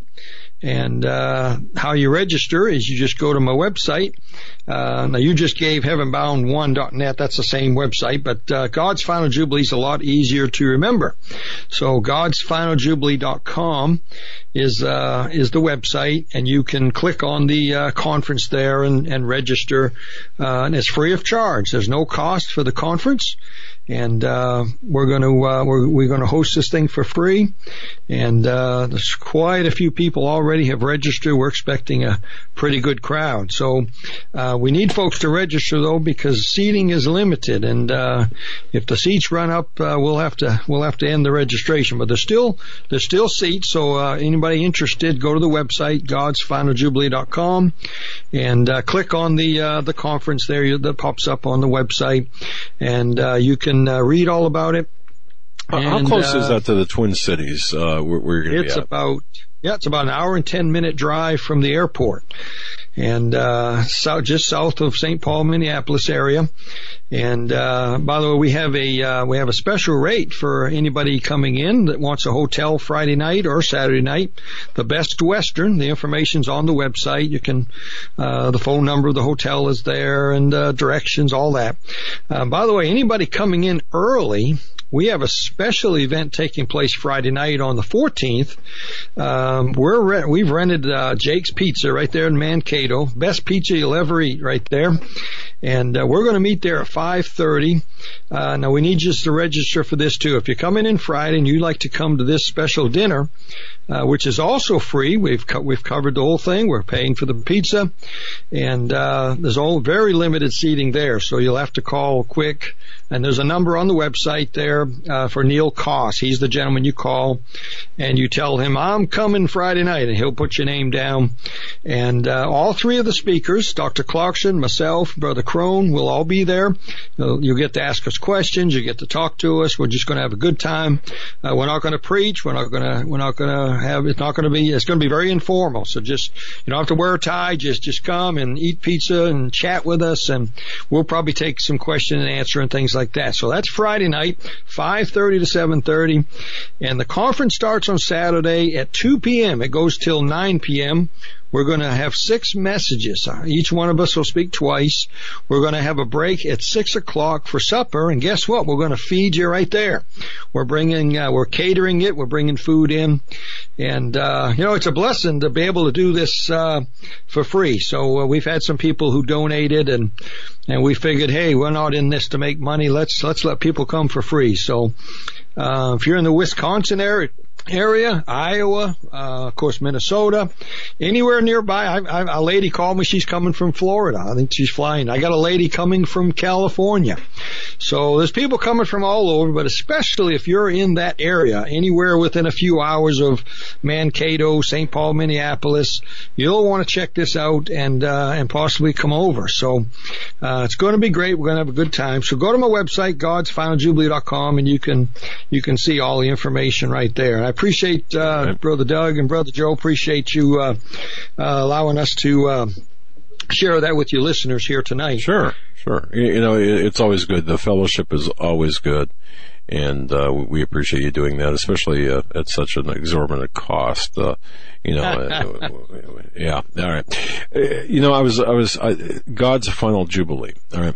Uh, that's your website, but it's also the name of a book you were on back in February on our program. I remember talking to you about this, and and you know, um, I'm I'm looking at the headlines. I, we've been looking at the headlines. I'd like to start here, if this is all right with you. We're looking at headlines today. War is looming, I believe, looming in Syria. It's pitting Russia uh, against the United States. Of course, I have my own beliefs as to who's starting what and why. But when you overlay the and you do a, a, a pretty good study about the Jubilee year or the Jubilee Jubilees. Um, I, I kind of want to get your take since February to today. It's I don't know however many months, whatever, eight months, uh, seven months. Where are we? How far down the prophetic path have we gone? Well, if if the Lord's coming at midnight, I think we're at twelve oh five, brother Doug. I really do. I it's almost like we're we're overdue. This, this thing is just escalating so fast. You you you know we joke about it all the time. Uh, you can't even keep up. I mean, as soon as you post a story on your page, you go, you know, an hour later, something else huge uh, is going on. I, I had a publicist for a while. Maybe, maybe this will explain what I'm trying to say. I had a publicist. They were they were trying to get me out there. They were they were talking to Fox News and different people, trying to get uh, some of my information. You know, trying to get an interview. And uh, I had some interesting things. And uh, when they pitched that to, to some of these big news organizations, they, they, they, of course, they wanted to know what, what I wanted to talk about. And when, when, when, when she told them what my topic was, they said, oh, no, that's old news. We're not interested. I mean, it was only a few weeks old, but, uh, we live in a society, we live in a generation where, uh, my goodness, we change from one huge event. I mean, the ter- a terrorist attack happens right here in our country within three or four days, you don't hear about it again. It, has gone. I mean, because some new thing has happened. And uh, now, what what what's been on the news for the last three days? I mean, you guys know, not, uh, hurricane, Hurricane Matthew. And and I don't mean to uh, make fun of it. I mean, I've got friends down there. I've got, in fact, my publisher is in Fort Pierce, Florida. Uh, Facebook, uh, FBC Publications. She prints all my books. She's right there where that thing came ashore. And uh, she told me they never lost the power at the uh, at the uh, at the publisher's house at, at, at the building where they uh, published my books. I joked with her and told her to make sure my books were on the top shelf, and she assured me that they were. and uh, but for the last three days, all we've heard about is this hurricane. And right. you know what? it, it, it, didn't really hit like they've been saying. I mean, did you hear Shepard Smith, that, that great journalist, Shepard Smith? Yes. I mean, he, he, he was telling people if that thing shifts 10 miles, there'll be, there'll be hundreds of thousands will be, you'll be killed, he said. Your children I mean, will die. Yeah. Oh yeah. my goodness, he just, he just, he just, he, he, in the emotion of this thing. And uh, every time a storm comes, I mean, it becomes worldwide news over here in America. I mean, you know, I grew up in Maine. We had blizzards, and uh, it, it was never a, a big news event. I mean, there was maybe after the fact. I mean, they showed some pictures of people shoveling and all that. But I mean, it was a normal thing. Hurricanes, blizzards, and stuff like that. It happens. Um, the, the, you know, the, the, you're exactly right. Now, the only thing I've got to say about this hurricane is, um, and this again, this is just me. I, I'm looking at this from an investigative point of view, as I do everything. Um, I, I shouldn't even preface it by saying that, but I'm looking at this and I'm thinking, you know, the the course of this, and I'm sure history is replete with examples of how hurricanes, you know, make a quick right or a quick left or do do things. I, I guess maybe that's just natural, but I I have to wonder if if there isn't not some sort of uh, a little bit more to this hurricane. Uh, take away the, of course, take away the emotion, you know, the hyperbolic statements of Shepard Smith, but just just remove that. Um, the timing with, to me is suspect, but also the movement is suspect. How that kind of went north, and then now it's talking about they're talking about it perhaps doubling back, like a you know uh, going in a um, clockwise uh, fashion to hit hit land again. I, you know, I don't know if this is going to happen or not, but uh, do, do, you have any suspicions in, in your gut, or perhaps any type of uh, uh, research that you've conducted that this is just maybe manipulated, managed uh, in some way? I'm just curious. It could be. I mean, uh, there there are people who believe that HAARP uh, has something to do with these things, and uh, I think HAARP is real. I'm, I'm not educated enough to give a lecture on HAARP, but I believe it exists. I believe the military developed it. I believe it's there. Now, is is our government using it to bring about some of these storms? I, that I that I don't know, but I do know this. There's a gentleman that wrote a book. I've met him. His name has left me suddenly, but he, the title of the book is called "As America Has Done Unto Israel." Oh, you yes. may have heard of that book. Uh, he documents very well the storms that took place and, and different natural disasters, and they seemed like they correlated with when America was on the wrong side of Israel. Um, for, for instance, just one example in the book was uh, the, the Bush's house up in Kennebuck, Kennebunkport, Maine, where I'm from, by the way, up in Maine. There was a storm there that was so unusual. It was backwards, and and it seemed like that storm hit at a time when when President Bush uh, Senior at the time had uh, was on the wrong side of Israel and uh, was doing something, and and uh, so I, I think there's certainly something to that. And uh, I'll tell you what, if this storm was uh, was where the debate's going to be Sunday night and it canceled the debate, I'd find that pretty interesting indeed. yeah, exactly. And, and you, the, the, gentleman or the uh, book you mentioned, As America Has Done to Israel, uh, the author is John McTernan. We've had him on our program talking about this very issue. And, you know, it, it it's, it just seems to me that uh, God's prophetic time clock is giving us little dings, you know, on the uh, on the minute or thirty second mark. It's it just seems like it's it's out there, and, and people people tend to shy away, I think, from the uh, the, the, scriptural overlay of current events. They don't want to. They they don't want to um, uh, even think about that. But I do believe that there is that, that we are being we are being given signs, and whether, you know, it's a hurricane or and we're just a few minutes before uh, our break. And uh, Mr. Goodwin, since the last time you've been on, we've kind of changed the format of the show. We take three minute breaks, about 26 and 56 minutes into the hour, just to let you know. That's something I forgot to, to mention to okay, you sure. earlier. Yep. But I wanted to touch on a few things you said. You know, I don't know if it is something to do with the lessening of America's attention span or if it is just the rate that uh, important news comes when you said, you know, you see a terrorist attack and three or four days later it's not talked about anymore in the news or, you know, you have these big news events that are important and, you know, within 48 hours they're completely yeah. gone, never to be heard from again. Do you think the, that is something to do with the attention span of America or the well, I think number of I think it's events? both. I think we've been conditioned this way. I mean, w- people people watch TV for hours a day. You ever you ever go visit people? I don't want to make me mad, but I mean, you go visit people and the TV's on. I mean, 24 hours a day. It just blare, and it's it's like people can't live without it anymore. They, there's got to be noise in the background all the time, and uh, I think we've been conditioned this way. But I think also, uh, I think we've gotten gotten into sensationalism, and I think some of us prophecy preachers are, are guilty of this too.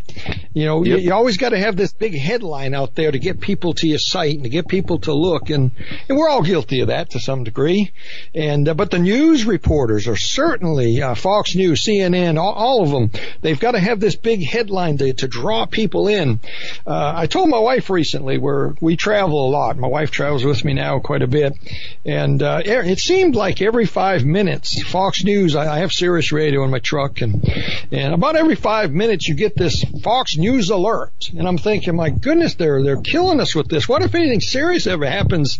Who takes the alert serious anymore? The Fox News alert is a a dog is stuck in a sewer or something. I mean, my goodness, it used to be these alerts were some serious thing that the that, that the country needed to know about. Now a Fox News alert is Hillary Clinton's giving a speech.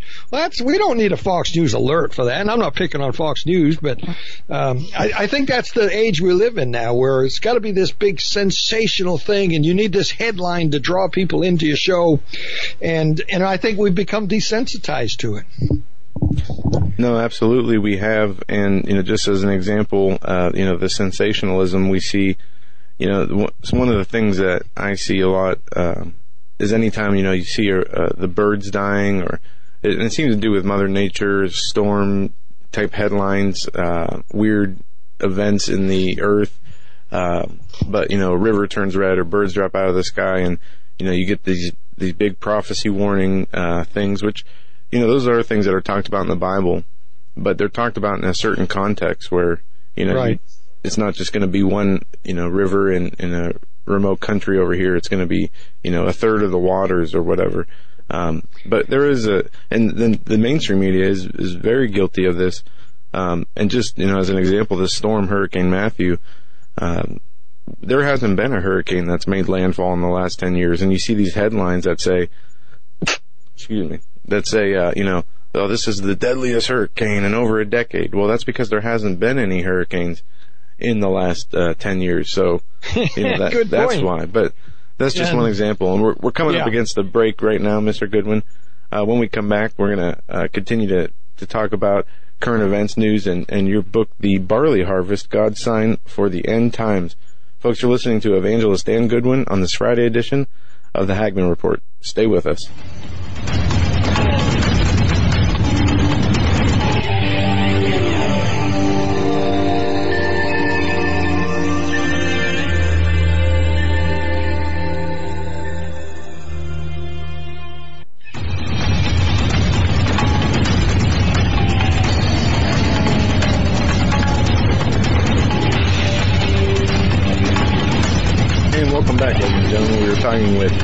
Evangelist and author Dan Goodwin, uh, God'sFinalJubilee.com and HeavenBound1.net. They are the same website, and you can, that's Dan Goodwin's website, uh, bookmark and visit there, and you can get his uh, books, God's Final Jubilee, and the Barley Harvest, his latest book, God's Sign for the End Times.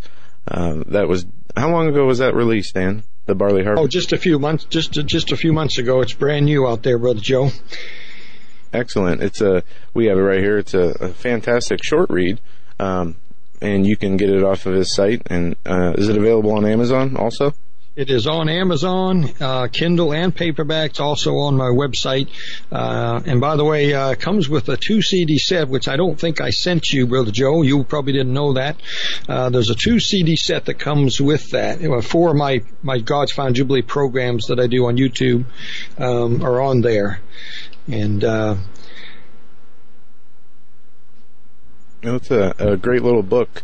Um, and it's uh, and folks, if you haven't read God's Final Jubilee, this is a, a you know, great book too. Yeah, we, we I'd like to Jonathan revisit Cahn that recently, and and other authors and, and speakers who talk about the time period that we're in. And this book really sets up the um, the timeline for the final Jubilee, and you know the uh, you know, uh, a lot, uh, uh, Dan, a lot of people don't know what a jubilee is, or if they do, it's it's with a limited amount of knowledge. But the importance, as you point out in your book, God's Final Jubilee, the importance of the feast days, of the Jewish feast days, and, and especially the Jubilee years, the Jubilees, the feasts, and such. Can we just revisit this a little bit for we, those new listeners? We sure can. And uh, I just listened uh, a few days ago. I listened to our February interview that I did with you. In fact, I posted on my Facebook page uh, for anyone wondering. God's Final Jubilee Facebook. I post a lot of things there. That interview was so good, and I don't mean that because I'm anybody, but man, it was so interesting the the things that we talked about in that interview, and uh, I personally think, and I know I'm the author and authors are biased, but I I believe that book, God's Final Jubilee, is possibly the most important prophetic book of our day today, and I think the Barley Harvest book comes right on its heels with some more pieces of the puzzle that everybody has missed. Very simple things that we'll talk about in a few minutes, but uh, I want to read you a verse, uh, Brother Doug and Brother Joe, and uh, I want to see if you can figure out where I'm reading here. I'm going to read just a, a short verse, and uh, I think maybe we'll shock some of our listeners out there. Somebody just sent me this. I can't take the credit for it, but I'm gonna I'm gonna let me read this. As ye go, preach, saying, the kingdom of heaven is at hand. The kingdom of heaven is at hand. Anybody care to guess where that verse is? Matthew 10, 7.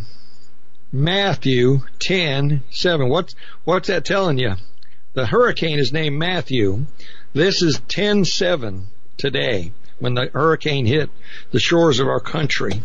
Okay, oh. Matthew 3 2, uh, you know, I, I, I paused there because Matthew 3 2, repent for the kingdom of heaven is near or is at hand, depending on which um, Bible. But yes, ten, um, what was that verse? 10, 10 7. 10, 7. Matthew okay. 10 7. T- today's 10 7. And uh, the oh, book of Matthew. And I I've been joking with people, and, I, and any of you out there that's in the hurricane, I'm, I'm not making light of it. I know these are dangerous things, and you got to watch yourself. You got to be careful. And uh, but I've been telling folks, uh, uh, I said, you know, this is Matthew, but you wait till Mark, Luke, and John get here. You think you ain't seen nothing yet. And what I mean by that is, wait a minute, I just got that. Oh. I, am sorry. I just got that. How, how, you know, okay, Matthew, Hurricane Matthew, uh, 10-7, the, the date, the month. Okay, thank you. Uh, oh, help me, Rhonda. Isn't, okay. isn't that something? Yeah, yeah. Wow, okay. So, I'm, I'm of course, Matthew, Mark, Luke, and John, John the Revelator, when, uh, when God God shows up and brings judgment, uh, the, the, you know, it, it's pretty severe. Um, it's a fearful thing to fall into the hands of a living God. I believe that was spoken to Christians. We don't like to look at it that way, but you know what? God, God sometimes deals with His people. And uh, you just study the Old Testament, you'll find God dealt with His people in some pretty harsh ways. Uh, just look at Israel. And uh, America's turned from God. We're we're in trouble. This this country is gone. I don't I don't believe we'll ever steer her back where she needs to be. And I agree with your prior um, there. Uh, I think I think it's just it's just uh, giving us more time. I I was not I was not a Trump man. I had a different guy that I was hoping would win, and uh, I, I I think we threw him under the bus. Uh, I think he was probably our only hope constitutionally, and uh, but we've got no choice now. We have got to we have got to vote for Mr. Trump. We we know what Hillary is. We're not sure we're not sure about our guy, but uh, we know what Hillary is. And uh, if she gets in, uh, it's definitely over. So uh, I would encourage people to pray and uh, get on their faces before God and get their hearts right. And uh, I would encourage people to uh, quit quit being this never Trump junk. I don't know who started that nonsense, but uh, what we better do is be for the. Uh, how, how about uh, how about never a Hillary that? Uh, yeah, you know, where where in the I mean, it's never Trump, and that's by Republicans or by conservatives and even Christian conservatives. Yeah. You're correct, sir. You know, but why never Hillary? What's wrong with us? Yeah, we got some of the I mean, I heard, I heard that possibly some of the Bushes are kind of, kind of leaning towards Hillary. I, I can't fathom that. I mean, Hillary believes an abortion is, is okay up until, uh, up until the moment before birth. I mean, she's for, she's for murdering that little baby. Uh, how can anybody who claims to be a Christian under any circumstances vote for that evil and uh, by the way, Obama was the same way. President Obama is on record. I've heard the statement. He's on record as a senator. Uh, a senator who did nothing, by the way. He's barely spent a year in there. And uh, he's on record stating that if a woman has an abortion and that baby somehow lives, the doctor should uh, doc shouldn't call him a doctor, but anyway, they should put the baby on a metal table and leave it there to die because that was the will of the mother. Now that's a fact. The president said that when he was a senator. And I'll tell you what, uh, my description of anybody, any human being that would say that and believe that in his heart is a monster. Now our president said that. Now Mm. People can get mad at me all they want. That only a monster would put a baby on a metal table and let it die there. So anyway, it, I guess it, I'm on record uh, here.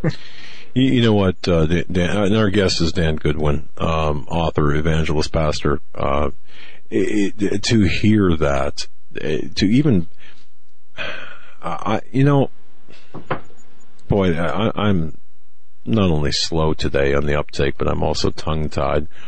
Um, it hurts me. I mean, it, it, have we, have we gone down so far down that road? Yeah. Now, in, in my Jubilee book, Brother Joe, I, I, I got a story. I have the story of that, that guy from your state, Pennsylvania, where I used to also live that doctor, of course, he, I don't know why they call him a doctor, but the one who was uh, cutting the spinal cords on these little babies and all that, all that junk that went on a few years ago. Uh, I have that in my book, God's Final Jubilee. I believe that story was from 2014. It was happening while I was writing the book.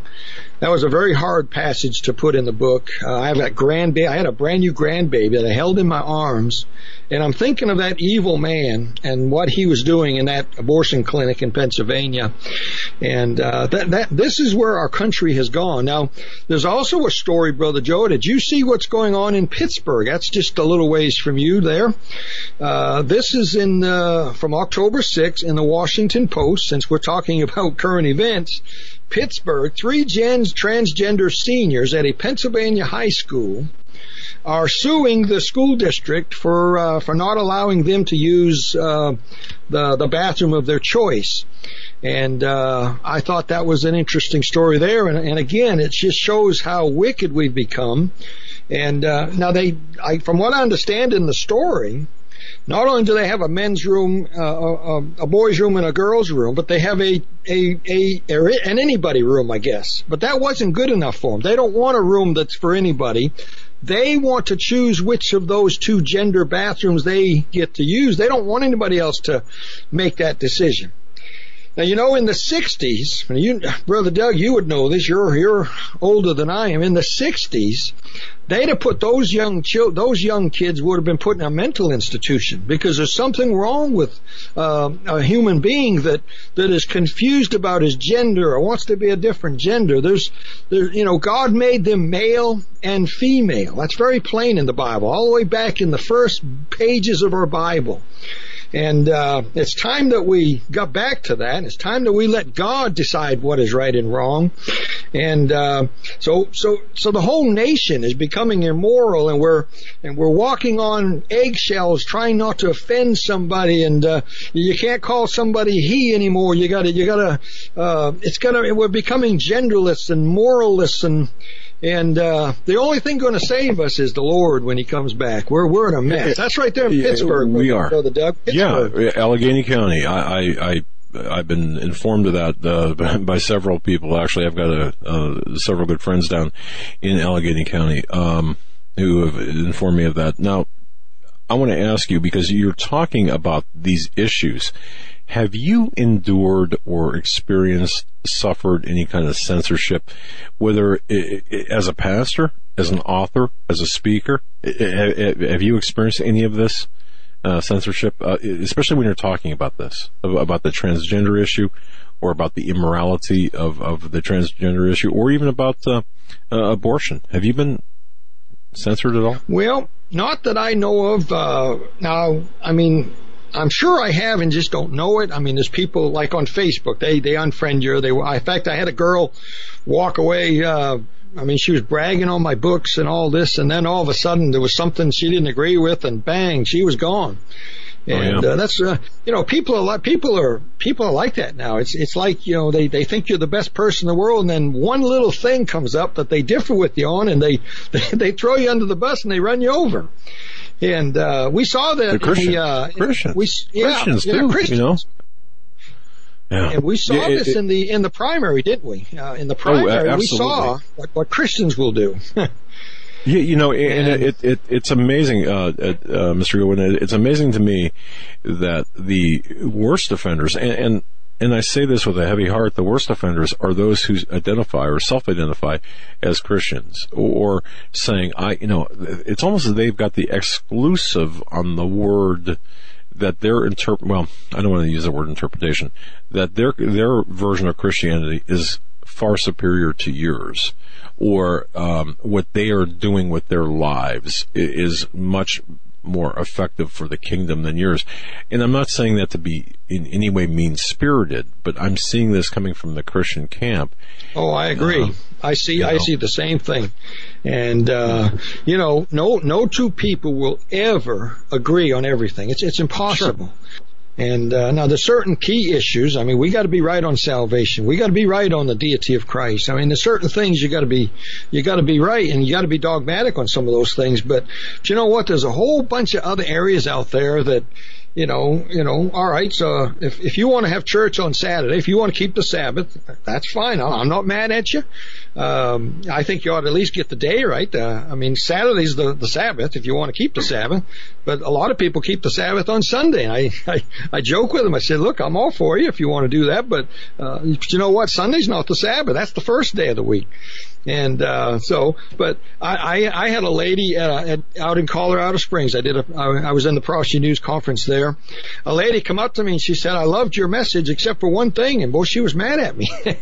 and she said, uh, she said, "You said that the the feast days and you said that they were wonderful things and and they were pictures and types." She said, "But you said that that we weren't required to keep those feasts." And she said, I, "I'm I don't believe, I don't agree with you there." And I and I'm scratching my head. I'm thinking, my goodness, uh, uh, and I and I could have went after her, but I didn't. I let it go.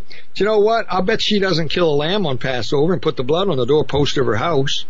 You know, you know. Good point. See, we want to get under certain parts of things, but we we don't go all the way. You know, I tell people if you want to keep if you want to keep the Sabbath every Sat every Sabbath, if you want to keep the Sabbath, I ask them. I said, did you cook a meal on Saturday? Uh, because in the Bible, if you kept the Sabbath, you did not cook from from Friday night at 6 p.m. till Saturday night at 6 p.m. That's right. In fact, in the book of Numbers, you couldn't pick up a stick.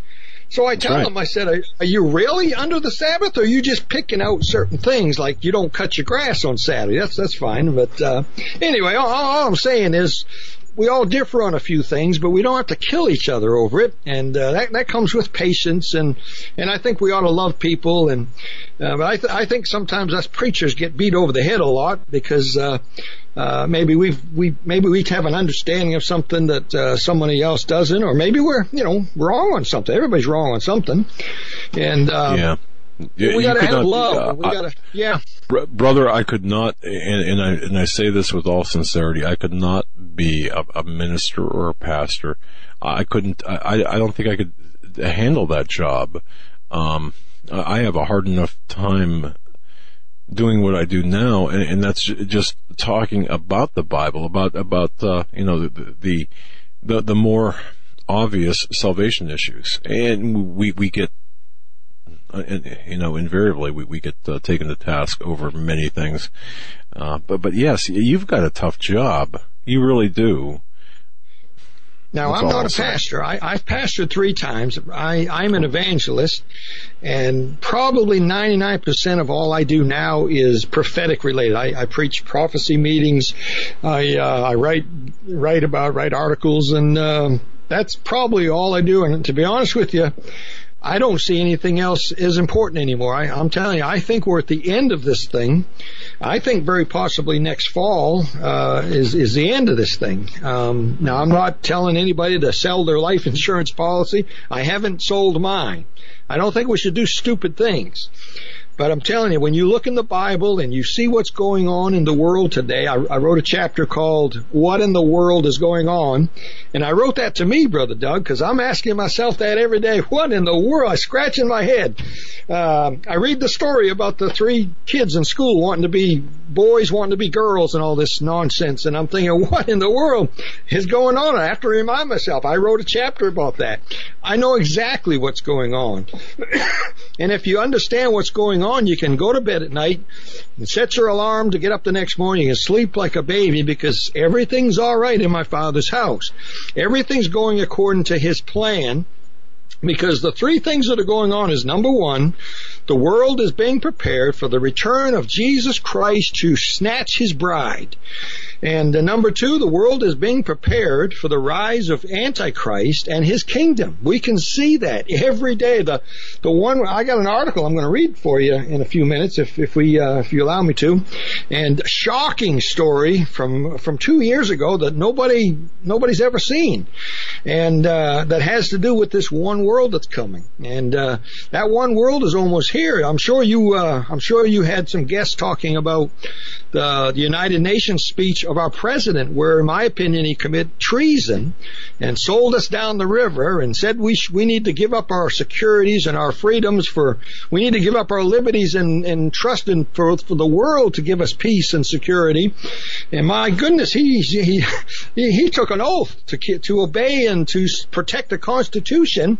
He stood in the United Nations and basically trashed it and said we need to get rid of that and we need to yield to the world empire because that's where true security is.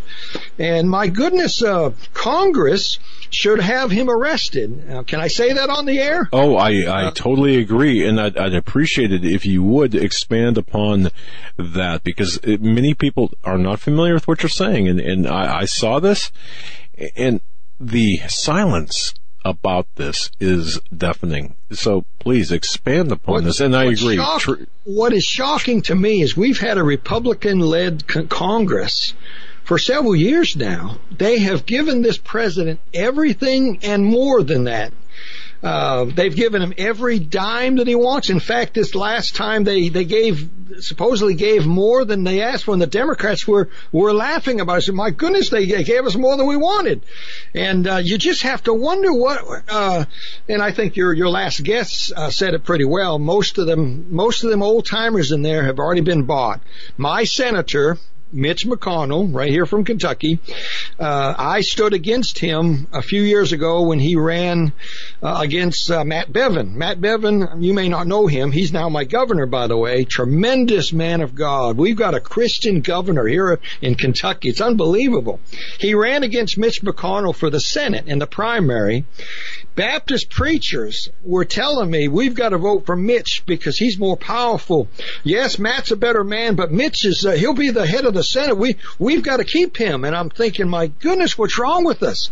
Uh, how, how's that working out for us, by the way? My goodness, uh, this guy's, uh, he's a radical. He, he, he, teams up with, uh, with the Democrats all the time. He, he hates Ted Cruz. He fought against Ted Cruz and, uh, spineless, but I, I think they've been bought. I, I mean, Mitch has been there like 30 years in the Senate and, uh, nobody can take that. I don't care how good of a Christian you are. You can't, the founders of our forefathers said the same thing. You can't handle being in, in these political offices for that long. You, you become, you, you get bought. You, you sell out.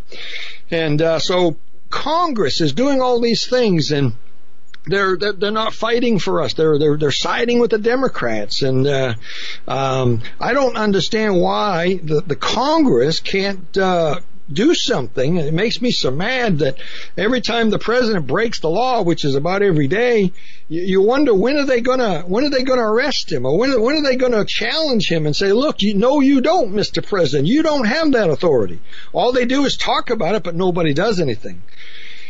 And here we are at the end of all things. And of course, you know, knowing what I know about the end times, these things have got to happen because the Antichrist kingdom has got to be formed. It's got to be ready. When we're taken out of here, the Antichrist will be ready. He's somewhere on the earth right now. He may be in Washington D.C. as I, as I point out in my, in my book. I have a strong suspicion that the Antichrist is right here in America, known by every American. You know, and, I, uh, I, I, I, sense that um, you, you, you kind of had a unique way of displaying or of explaining that or, or uh, writing that.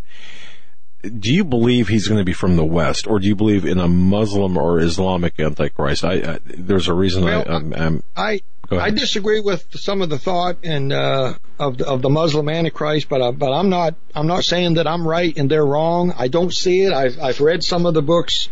Here's what I do know though: the the Antichrist, I believe, will come out of the Roman Empire. Now, some people think, okay, the Roman Empire could be a Muslim empire. Okay, you can think that if you want. I, some people say, well, that, that's Turkey. I, I personally don't. I, I'm not going to undo hundreds of years of thinking on this because suddenly we're smarter today than they were uh, all these years. Um, they're going to have to prove this to me, and, and, and they haven't. I, I, I do not see the Muslims, uh, I hope I'm going to say this right.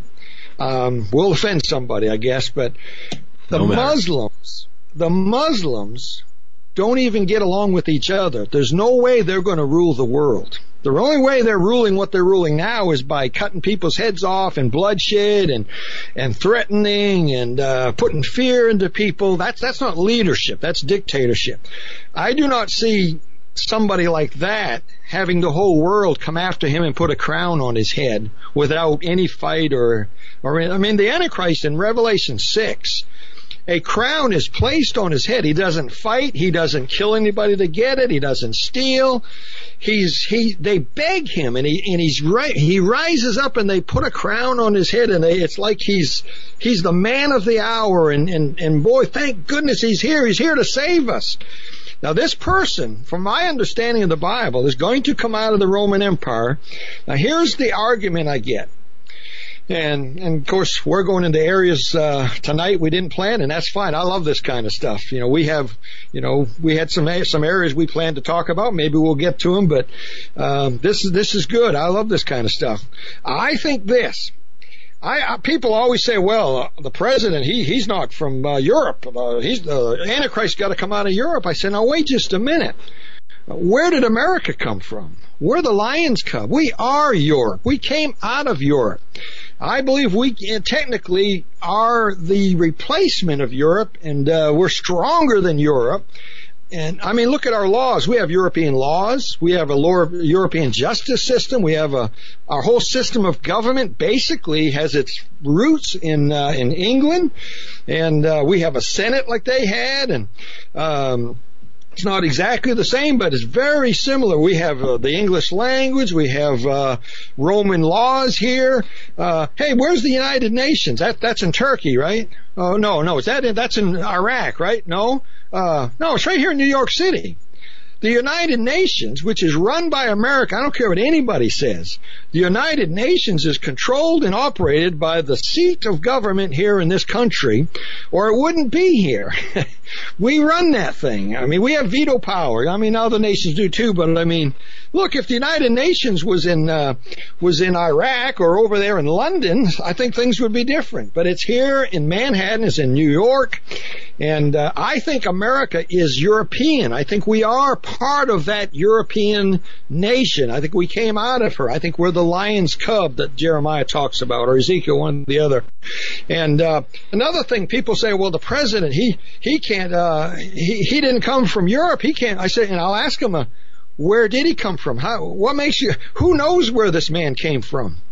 You know, and it makes me so mad that, that Donald Trump has has backed off of the birther thing. I don't like the word birther. Amen. Amen. birther was a is a term that was used to discredit us and make us look silly. And but you know what? If the man was born in Hawaii, why don't he? Why did he spend millions of dollars hiding his records, his birth certificate? And uh, I'm not. I'm convinced that uh, that sheriff Joe is right, and that that birth certificate. I believe they proved that it was a fraud. But but my goodness, nobody cares. Congress doesn't care, I guess. I mean, Mitch McConnell don't care. None of them care. Uh, they don't want to be called a birther. See, the Democrats are so smart. Them guys are smart. They they labeled you a birther, a conspiracy nut. Nobody wants to be labeled like that. And uh, That's right. so, so everybody Mr. Goodwin. stays away from. Yes. I'm sorry to interrupt. We'll start here on the other side. We are up against our top of the hour break. I love Thanks this for listening talk. to Dan Goodwin. We'll be right back with Dan for our third and final hour right after this.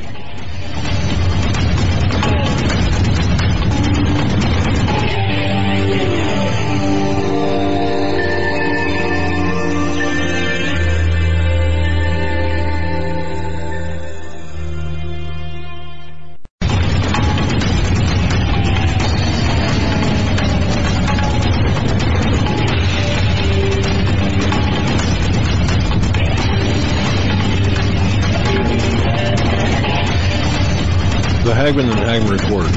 HagmannReport.com. That's the place for all of the news and information analysis. That's HagmannReport.com. And of course, Hagmann and Hagmann.com. There you can find an array of platforms for which to listen to this program. Hagmann and Hagmann.com. That's our show website, HagmannReport.com for the show prep, indeed. And of course, social networking at Hagmann Report. That's Twitter and Hagmann Report on Facebook as well. Until we're no longer, which, you know, it could be any time, right? The censorship of Christians, Christian thought, morality, the nuclear family, all of the values we hold dear are all under attack. Our guest is Dan Goodwin. Before we get back to our guest, let me ask you, have you done it? Have you gone to American Survival Wholesale? AmericanSurvivalWholesale.com. That's the place to go for long-term storable food. The Thrive brand. They've got uh, some hard to find items there. That's AmericanSurvivalWholesale.com. And as a matter of fact, and I, you know what? I'm going to speak out of school because I don't think I don't think they want me to even mention this, but I got a call uh, yesterday. It was uh, from the owner saying, "Hey, I want to ship some food down to uh, certain people in uh, uh, affected by flooding and by the, the um, hurricane." Um, and it was, it, it, but that's just the reason I mentioned that. It shows you the Christian owned, veteran owned aspect of American Survival Wholesale.com. They're not going to brag about that. We can say it, but they won't say it. I mean, th- these are the things that separate um, companies. Think about that. All right. Think about that. Just uh, let that sink in. Here's a company that Christian owned. Doing Christian things. They've got a Bible outreach program and such. That's AmericanSurvivalWholesale.com. That's why we buy our long-term storable food from AmericanSurvivalWholesale.com. In addition to the fact that they've got non-GMO, uh, Thrive brand food at prices that uh, rival and, and even are lower than the suppliers themselves. Secondly, oh my goodness, this generation series.com T.C. Joseph has done it. He, he, wrote a thrilling series of novels. In fact, T.C. Joseph takes us into the lives of three families in a world where conspiracy theories and Bible prophecies collide. Now, as you are sitting in front of a fire this fall, perhaps in your den, maybe you've, you've, got the lights turned down, grab a hold of this generation series of novels, thisgenerationseries.com. Uh, T.C. Joseph's novels move through recent history to the events that are just on our horizon. In fact, happening today. He's got a very witty style of writing, fascinating character development. It, it provides a great read, folks. Not only will you love these books, but these books can be used as a great tool, a learning tool, uh, to give to friends, give to family, give to coworkers, and let them read the fictionalized account, but it, it draws people closer to what's really happening today. Gives them a gives them a great idea. Uh, raves, rave reviews by Kirkus Reviews. Um, in fact, they, they state that readers of end time fiction will be hard pressed to find it done more intriguingly than these novels. And that's T.C. Joseph, of course. His books, available on Amazon. This Generation series on Amazon.com. Book one, Precipice. Book two, Pentecost. And coming soon, Book three, Penance. That's T.C. Joseph's novels. This Generation series of novels. Check them out on Amazon or go to thisgenerationseries.com. Folks, we're talking with uh, Daniel Goodwin. Excuse me. The author of God's Final Jubilee. And his latest book, The Barley Harvest, God's Sign for the End Times. You know, I was sick a few weeks back and I'm still dealing with a cough from that sickness. And it pops up every now and again. And, uh, that's what that was. Healthmasters.com. Yeah. Yeah. Yeah, Ted's, uh, Ted's vitamins have, uh, I think, eased the transition from being sick to, to feeling better. Um, but again, we're talking with evangelist Dan Goodwin. Before the break, we were talking about the birther issue, how the it's my the, favorite topic. It is your favorite topic. It is. And Dan Goodwin, I, I, I, love this guy. I, I, love what he's saying because we don't, you, you, know, and thank you, Mr. Goodwin, for addressing this. I know that this wasn't scripted, but, but you know something? Joe just said, oh, you get him started. He just turned off his mic, and I think he's walking away. but but but you know, your candor on this and, and and hitting this square, you know, right out. We don't even know who in the world we have in the White House, and I truly believe that. As an investigator, if I was to uh, issue a investigative report on the occupant of the White House, you cannot tell me, no one can tell me that we know the bona fides of this guy. As a matter of fact, I have no uh, evidence that he changed his name from Barry Soetoro to Barack Hussein Obama the second. I have there, none exists. There's no evidence that exists. So take it away. Uh, continue with and what it, you were saying because it's fascinating. And his and his Connecticut Social Security number, and nobody in his family ever lived up there. Yeah. And uh, but I want to I want to tell you, brother Joe. I, during the break, I went to get coffee, and my wife said there's three three black cars out there with men in suits in them, and uh, they're, the, one of them came up to the door, and uh, I told them uh, uh, he, I told him you guys was in Erie, Pennsylvania, and that, and that they need to go up there and get you. Give them our address, brother. well, I'm you, just you know, kidding, of course. Uh, but, well, uh, yeah, but but uh, now today you are, but maybe not next time. See, yeah. you know, oh. Yeah, I well, mean, there's a, there's a whole trail of dead people from uh, from the Clintons. There's no doubt about that. And uh, I mean, it can't all be coincidence. I mean, um, there's a whole trail of them. Just in fact, in the last two months, there's another five or six of them that were getting ready to testify, including the the young guy that was shot at three in the morning. Uh, uh, they they they claim Seth he's the Rich. one that was the head, yeah, right. They, they, they, they have, they, they believe he's the one that was, um, sending some emails to, uh, Assange over there. Um, but who knows? Uh, it's crazy and getting crazier all the time out here. But, uh, anyway, of course, in my Jubilee book, I have that chapter, what in the world's going on? And most people, that's, that's the chapter that they they say was their favorite, but uh, I don't think it's the most important chapter, but it's certainly an interesting one. In there, I, I show where the, uh, the where the last pope resigned, all the funny, strange things that happened. Um, for instance, 12 hours after he announces he's going to resign at exactly 6 p.m., lightning strikes St. Peter's Basilica. Uh, it's all documented. I've got uh, I've got the news reports documented. I, I mean, it's just it just can't all be coincidence. And uh, and the fact that the president uh, President Obama went to Israel in 2013. A lot of folks don't know that. Um, and he went on March 20th which doesn't sound like anything to us, but on, on, the Jewish calendar in 2013, it was an event called Palm Sunday. Uh, it's when Jesus rode down the hill on the donkey. And uh, it's not called Palm Sunday in the Bible, but it's the name that we have given it. And uh, very interesting. That's the day that Jesus presented himself to Israel as their as their Passover lamb, and uh, that's the day that President Obama chose to go to Israel. And uh, I, I give some evidence in there about the the GPS coordinates of where his father was born, and it's the same coordinates for for Drew, for Bethlehem, except the decimal point is moved. I mean, just strange stuff, and uh, and the fact that this our president, you know, has hidden all of his information.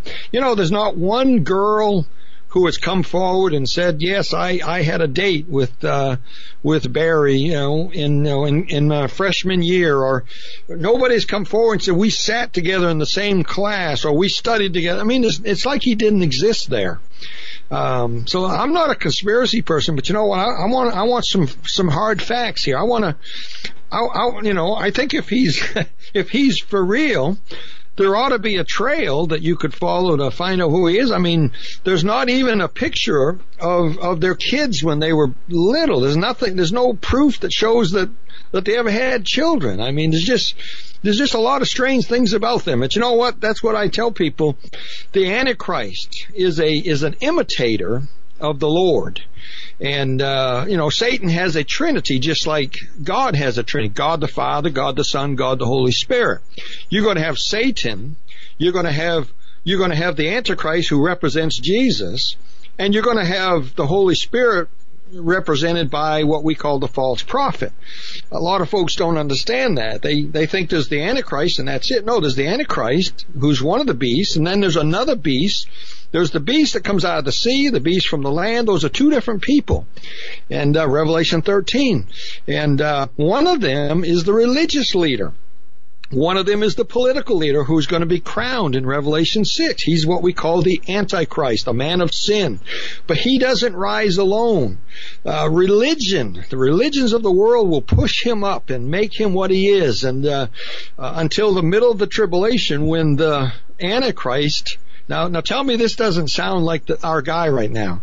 In the middle of the tribulation, the Antichrist will say, I don't need you anymore. This isn't about you. It's about me. And he throws her off his back and, uh, and tramples upon her. That's the one world church. He don't need it after he arrives and get, gains the power.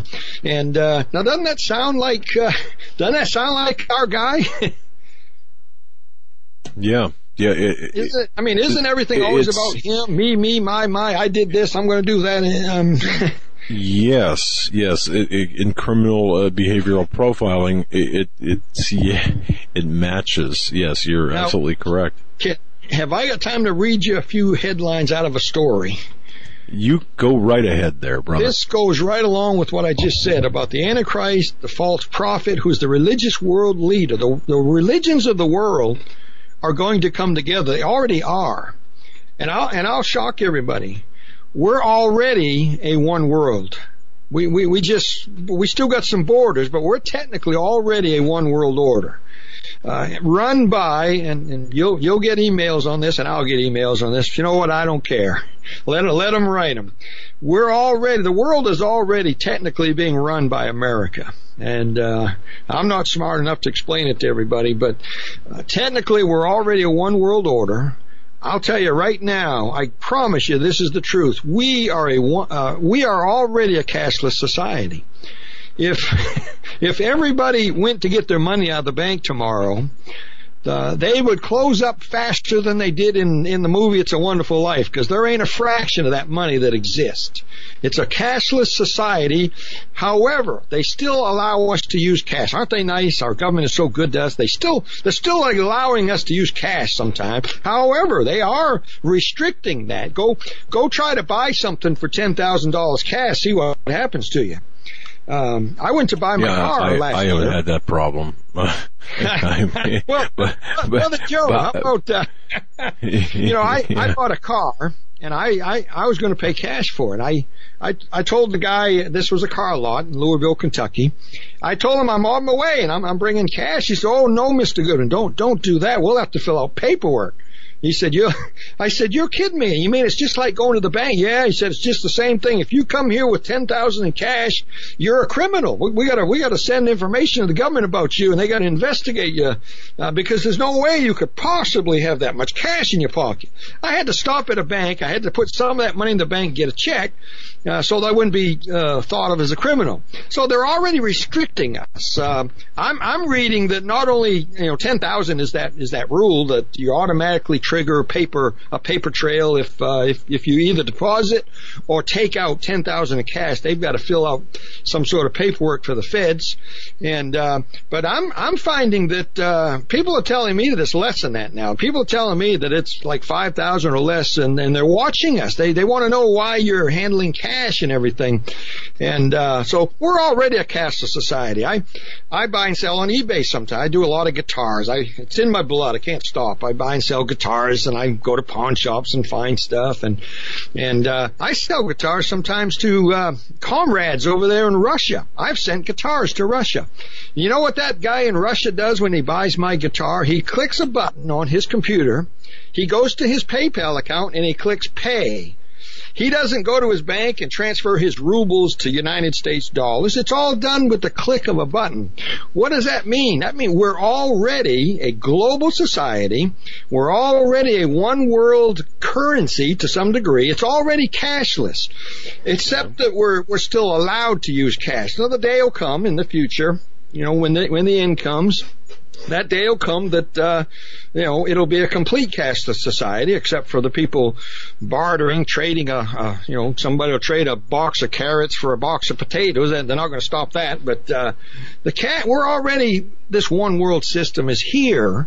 The only thing left in the way is God's people are still here, and God's timing isn't quite right yet. But any time now, that this thing's going to end, and and the Lord's going to uh, intercede, and uh, the, the, end times are going to begin, and uh, and then seven years later, the kingdom age is coming, and Jesus is going to rule from Jerusalem, and uh, that's going to be a great day.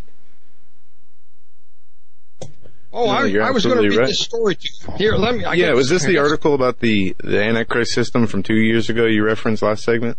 Yes, uh, I just need three or four minutes. Is there oh, a break coming? No, we got 10 minutes till the break. You're, uh, oh, you got plenty of time. Uh, listen, this, I, I, just shared this on Prophecy the News with Dr. Clarkson. I did a couple TV shows. They haven't aired yet, so, um, and I also, I also shared this with Larry Spargimino at Southwest Radio Church. I'm sure you know these guys. Um, I couldn't believe it. Neither one of them had ever heard this story. I found this story by accident. I was looking for something about Shimon Peres, who died, 93 years old. Um, he was there for the founding of, of, of Israel. I mean, this guy's 93 years old. I read that 90 nations of the world, represented by I think seven, uh, 70 nations represented and 90 leaders of the world, or something like that, gathered in Israel just a few days ago for the funeral of Shimon Peres.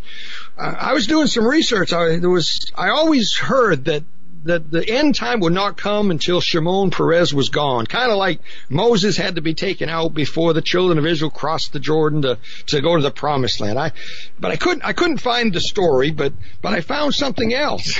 I found this story from two years ago. And let, let me just tell you, it's from the Jerusalem Post and it was dated September 9th, 2014. It's a real story, Jerusalem Post. Here's the headline of this story, and it's shocking that us, that even us prophecy guys didn't, never saw this story. Uh, here's the title of the story: Peres, the Pope, and a plan for world peace. This, so I'm just going to read a couple of the, the highlights of it. Your listeners can Google this if they want. It's uh, September 9, 2014, Jerusalem Post, and uh, it's also on my Facebook page if folks want to go there. Uh, I put it in my newsletter also, but um, let me just read a few of the highlights of it. This is really shocking. Um, Shimon Peres, uh, a patriarch of, of today's Israel, wants to leave a legacy. Um, Peres's aim is world peace. by the way, um, Shimon Peres was probably not what you and I would look at as a as a conservative. Uh, I'm I like I like uh, Bibi much better. Netanyahu I like where he stands much more than I like where uh, Mr. Peres stood. Mr. Peres kind of tried to make peace. He wanted to give up land. He wanted to he wanted to uh, you know the Oslo Accords and all that. But anyway, that's neither here nor there. Here's what he here's what he tried to do in 2014. Uh, in his opinion, he said Pope Francis. Now that was that's the Pope we have now. Remember this, the Pope we have now became the Pope March uh, March 13th, 2013 at 8:13 p.m. Did you catch that? 3:13:13 at 8:13 p.m. This Pope became the new Pope and uh, that's in the Jubilee book. Just just one another one of those coincidences, if there is such a thing. And uh, that's when he became the Pope. Anyway, he calls him, Pope Francis, a man he calls Holy Father, which is kind of unusual for a Jew to call uh, a, a, a Pope Holy Father. And he said, he said he's the one to make it happen, this world peace. He said this on, on September 4th, 2014, Shimon Peres was granted an impressive 45 minute meeting with Catholicism's popular pontiff, a man who Shimon Peres asserts is more powerful than the United Nations for advocating peace. Now, isn't that a statement? He goes on, uh, Peres divulged his plans. He said this, perhaps for the first time in history, the Holy Father is a leader not only respected by many peoples, but also respected by different religions and their leaders. And he clarifies, listen to this. he is perhaps, talking about the Pope, he is perhaps the only truly respected leader in the world today. wow. That's what Jerome Peres, a Jew, said about uh, the pontiff, the Pope. Now listen to this. United Nations, here's what he said about the United Nations. The United Nations has had its day. Peres opined, what we need is an organization of united religions, a united nations of religions. That's right out of the Bible. That's right, that's right out of the New Testament. He said this, there should be a charter of united religions, just as there is a UN charter. This is what I have proposed to the Pope. My goodness, that's uh, um, so this guy, and I can't pronounce his name, is interviewing him here, and he said, "Would you see the Pope as the leader of this united religion?" And Peres replied, Yes, and not only because Francis is a globally respected leader, but because he is also the best choice because the world needs an indisputable moral authority. Now let me read just two more statements here. Now these are the most, these are shocking. This is, this is on page three here. If one of the Vatican's objectives, now this, this is not Peres speaking, this is the guy who wrote the article. This is interesting. This explains why you and I never saw this story, and Larry Spargimino and Dr. Clarkson and most of the other prophecy experts out there never heard of this story, and, and this paragraph explains it. If one of the Vatican's objectives was to test worldwide reaction to this proposal, response to date indicates very mild interest. Outside Rome, Italy, mainstream media has barely even acknowledged this encounter happened. Those that have reported it treat it more as a human interest story than real news. That's why we never heard this story. Nobody paid any attention to it. Now my last, the last paragraph I'm going to read, listen to this.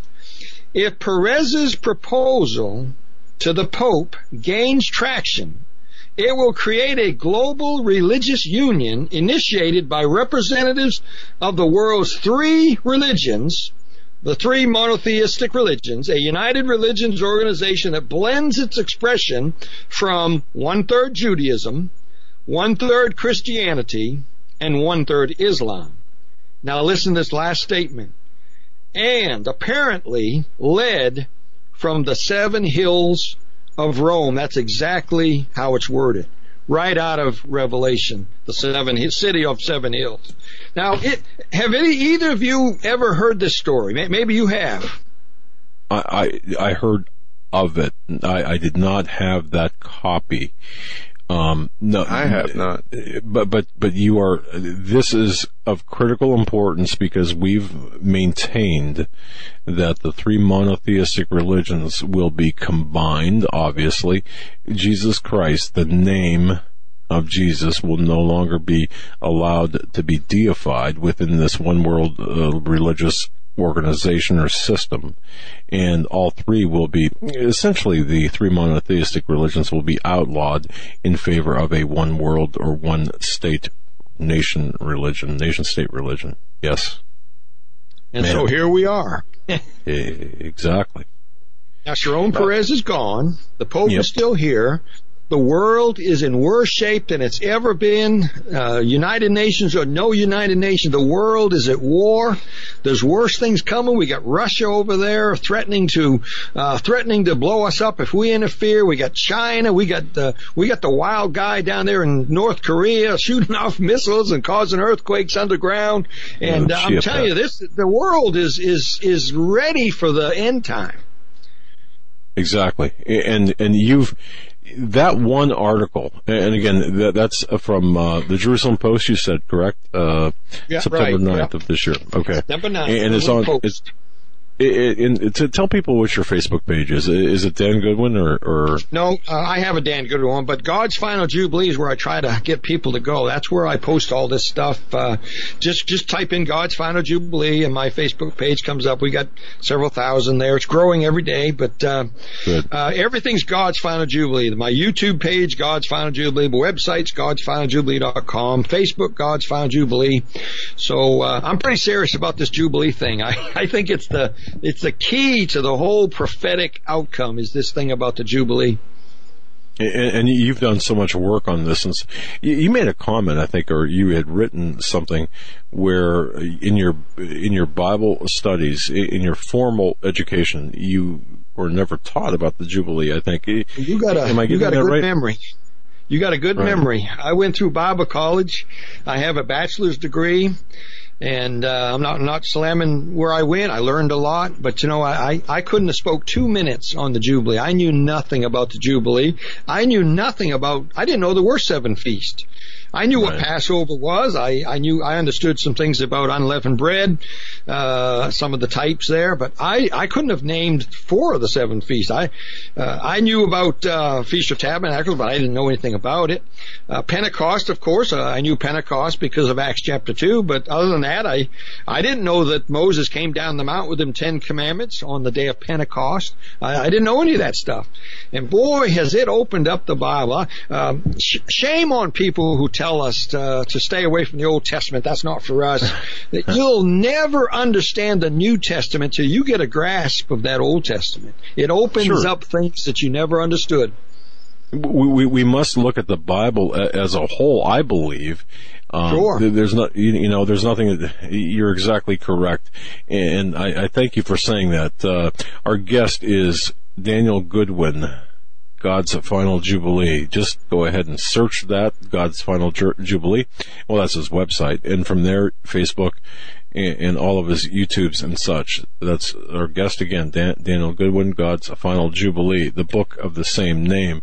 Folks, we're going to be right back after this. You stay right where you're at. You're listening to the Hagmann and Hagmann Report.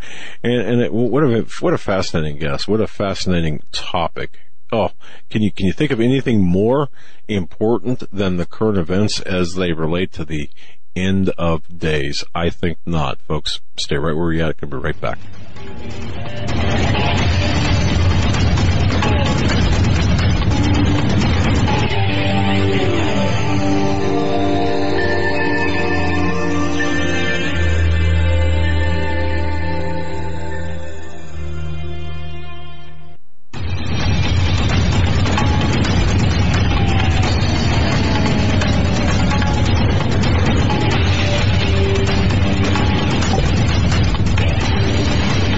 Talking with Dan Goodwin in this last segment of our Friday edition. He's the author of God's Final Jubilee and his latest book, The Barley Harvest.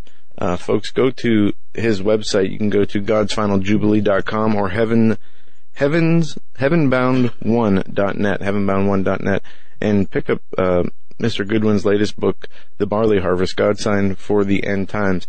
Uh, Mr. Goodwin, we got about 20 minutes in this segment, and we're going to have to let you go after that. We got we need the last five minutes to do some uh, announcements and housekeeping here. So, what do you want to get into as we uh, approach this final segment?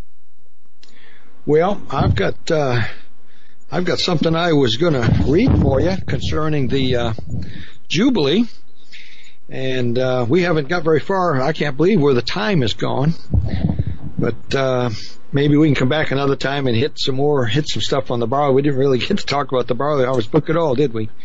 But uh, no, no, not really. Uh, and yeah, we can definitely have you back on. But yeah, go ahead. Oh, we'll see what we got time for, but I, I thought I'd, I thought it'd be nice to share this. I mean, a lot of folks don't even understand what a jubilee is. A jubilee is a, was a, is a, is what I call a super Sabbath. There were three major Sabbaths. Of course, the seven day Sabbath was, was for man to rest. The seven year Sabbath was for their, their, their property, the, the, the, the land to rest and their servants and whatnot. But the, every 49 years was a super Sabbath we call the Jubilee. The Bible calls the Jubilee in, in Leviticus chapter 25. And uh, on that, uh, for a whole year, all the property goes back to the original owner. All the servants are, or uh, all the bond servants are set free. All debt is forgiven. It's it's kind of a reset button, a huge reset button, and uh, um, the thing about the book, God's Final Jubilee, folks often ask, well, what do you mean by God's Final Jubilee? I, I believe the next Jubilee on the calendar is number 70. And I happen to think that's pretty significant. And uh, I often ask people, how, how, many think there's going to be 71? And nobody raises their hand. And uh, I think there's going to be 70 Jubilees. And I think the next Jubilee on the calendar is number 70. I also tell folks be careful about uh, trying to figure this out because I, I don't believe anybody knows when the Jubilee is. Um, I believe it could be this year, could have been, last, you know, we don't know. So, but whenever it is, the next Jubilee is number 70. From Moses, 1500 BC to the 2000th year of the church age is, is uh, 70, 50 year period, 70 years. Remember, the entire 50th year is part of that Jubilee cycle. So you have to divide by 50, not 49. A lot of folks are confused about that. And, uh, and if you start with Jesus, it's 40 Jubilees. Now 40 is an interesting number in the Bible as well, just like 70 is. Uh, there was, uh, there was rain upon the earth for 40 days and 40 nights in Genesis 7, Noah's flood. The children of Israel ate manna for 40 years. Moses was in the mount 40 days. Uh, Jesus, uh, fasted for 40 days. Uh, the 12 spies searched out the land for 40 days. Goliath marched out there for 40 days saying, send me a man. David, Saul, and Solomon all reigned for 40 years, and I could go on and on here. That number 40 is pretty, pretty interesting. It's a number of judgment, I think. And, uh, so the next Jubilee is number 70 from Moses. It's also number, number, uh, 40 from Jesus, but it's also 120 from Adam. If you go all the way back to the beginning, Adam and Eve, the, the next Jubilee on the calendar, if you went from Genesis 1, is the, in a 6,000 year period would be 120. That's, that's pretty interesting. Um, have I still got you there? Oh, absolutely. Okay, good. We're, we're, we're doing the math. Can, can you smell the, uh, the, the synapses firing? Yeah. So the next isn't that interesting? All these all these numbers come together in one jubilee. It'll never happen again. It'll never be like this again. All at the same time. The 70th jubilee, the 40th from Jesus, and the 120th from Adam. What's the chances that there's going to be 121 jubilees and 41 from Jesus and 71 from Moses? Um, so I, I think I think this next jubilee, whenever it is, is going to be the final jubilee and uh, I think we're very close. Now there is something I wanted to read for you. Real, just, just I'm just going to pick out a couple things here. There's a prophecy by a man, a rabbi, Judah ben Samuel. Have either of you ever heard that name, Judah ben Samuel? No. Okay, he's way back in, tw- he died in the year 1217, so he's a little bit before Brother Doug's day. And, uh, 1217, this man died. And now, now I don't, I don't, I don't lean towards prophecies that are outside the Bible, so don't, don't, don't misunderstand me here. But this is an interesting thing here. Um, my faith is in the Word of God. The Bible is where I place my faith. Um, somebody says, oh, you know, God told me this or that. You know, maybe God did, but you know, I'm not putting my faith in that. I'm putting my faith in the Bible. But this man, it said he, he's, it said that he gave a rabbinic prophecy um, in 1217, right before he died, he prophesied that the Ottoman Turks would rule over the holy city of Jerusalem for eight jubilees. And I like the way he worded that. By the way, he was in Germany. This was, he was a, a, a Jew in Germany, 1217. I did read about this yesterday, uh, Mr. Goodwin, and this is very interesting. Uh, folks, you should listen to this. This is important. Okay, good. So you, you just read this. Um, I think I put it on my Facebook page. I put it in my newsletter. Um, I talked about it actually on Prophecy News and Southwest Radio Church in the interviews I just did. But eight jubilees, he said. Now it's interesting to me that he used jubilee for a for a time period. That tells me that way back then they understood a little better. Uh, I think we've lost some of that. I think a jubilee is a generation, and I think what he was saying was the Ottoman Turks would have Jerusalem for eight generations or Jubilee. Called it Jubilees. Now Jubilee is 50 years, so that's 400 years. So from 12, uh, now by the way, he didn't say when it would happen. He just said it would be 400 years. It just so happens 300 years later, right to the year, in the year 1517, the same year that uh, they nailed the, the, the thesis, the 95 thesis to the door of the church there, uh, Martin Luther, same year the Ottoman Turks took Jerusalem. Just uh, it started there, and of course for 400 years they held Jerusalem until 1917, when General Allenby, who I speak about in the Jubilee book, I give the whole story in there of, of how, how he took Jerusalem without firing a shot. It's a miracle. But it was 400 years that that happened. So they held Jerusalem for 400 years exactly as this man said in 1217. Now that's interesting, but that, that doesn't mean that he's a prophet, but let's go a little further here. He also went on to say before he died, the same year, he said that not only would the Ottoman Turks have Jerusalem uh, for for eight jubilee cycles or, or 400 years, but he said that uh, Jerusalem, after that, in that ninth Jubilee, would be a no man's land. Now, what did he mean by that? I don't know. But you know what? Jerusalem was a no man's land from 1917 till 1967 in the Six Day War when those Jews went in there and took Jerusalem on June 7th, 19, uh, 1967. Uh, so that came to pass exactly as this rabbi said. Now that's the ninth Jubilee. Now he gave one other thing. He said in the tenth Jubilee that Israel would control Jerusalem and that at the end of that tenth Jubilee, Messiah would come. Now you, that's 2017. Now I'm not saying that this guy is a prophet. I'm not saying that this is going to come to pass just as he said. But all nine of those Jubilee cycles happened exactly as this man said in 1217 that they would.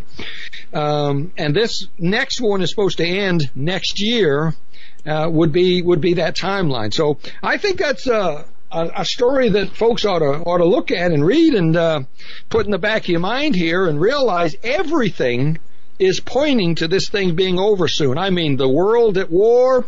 I mean, America falling, the financial crisis of the world. There's not enough money. They couldn't print enough money to get us out of debt. I mean, your last call, your That's last right. guest talked about that. The whole world is falling apart. Sin, the world is in sin. This is Satan's kingdom, and it's all pointing to the fact that Jesus is coming soon, and the world is going to end, and and uh, the millennium is coming, the kingdom age, and uh, this is just one more little thing here. This this rabbi from 1217 A.D according to his prophecy, 12, uh, 2017 is that 10th Jubilee from the time that, uh, that he said this. So, um, just a little tidbit there that I think is worth looking at. It's not the Bible. It's not something that I put my faith in, but it lines up perfectly with everything that we're, that we're saying here. It, it, very interesting indeed. Now, I, I, I stipulate to, to, to that um, to the facts, the figures, the, the, the, year, the time. Uh, the, the only thing I'm, I'm, I get a little nervous about, as you do, and you, and you said this, you know, I mean, it, it's not carved in stone. Um, you know, we could be off. I mean, the math could be off. Not, not the, um, how do I put this? Not, not the years, but the, the calendar Time. could be messed. Cal- we don't, there you go. We don't Thank know you. if they yeah. messed with the calendar in 1520 or something. That's right. Uh, we That's don't right. know what year it is right now. Uh, however, everything is lining up very much like you said. So, and I think we would be hard pressed if we we would not be intellectually honest with, with each other if we were to say that things are not happening at a breakneck speed, things are not happening fast, things are.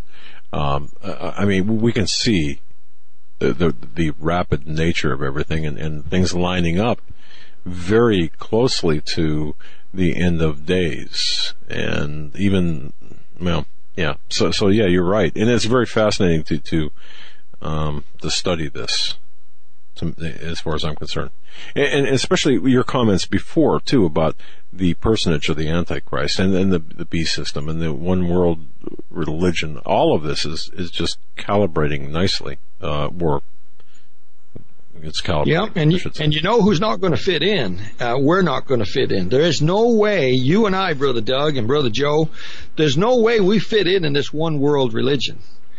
Um, we don't we don't even fit in in their moral code today. I mean, they want us to accept homosexuality. They want us to they want us to send our 14 year old girls into the bathroom with some guy.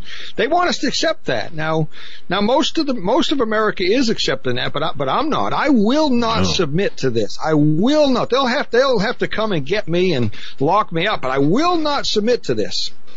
Amen to that. And nor should we, of course. We cannot compromise our, our principles and our morality and our, our, and our sacred religious beliefs.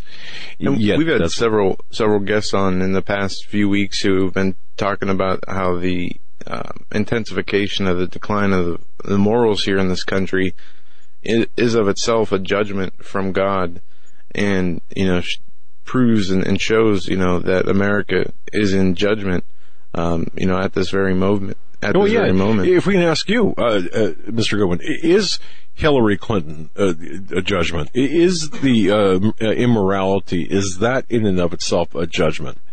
well, you know, there's a um, verse that talks about the last Trump. Hmm, That's kind of funny too. But, uh, you know, the Bible says that the Lord puts in power whomsoever he will. And, uh, you know, God sets up kings and uh, puts them there. God put uh, Nebuchadnezzar in power. God put Belteshazzar in power, and uh, God put Ronald Reagan there. Uh, I think God looks at the temperature of his of the people and gives us what we deserve, and uh, that's what scares me because we don't mm. we don't we didn't des- we didn't deserve a Ted Cruz. We didn't deserve a Ronald Reagan, and uh, probably we deserve a, a Hillary Clinton right now, and I, I hate to say that, but you know what?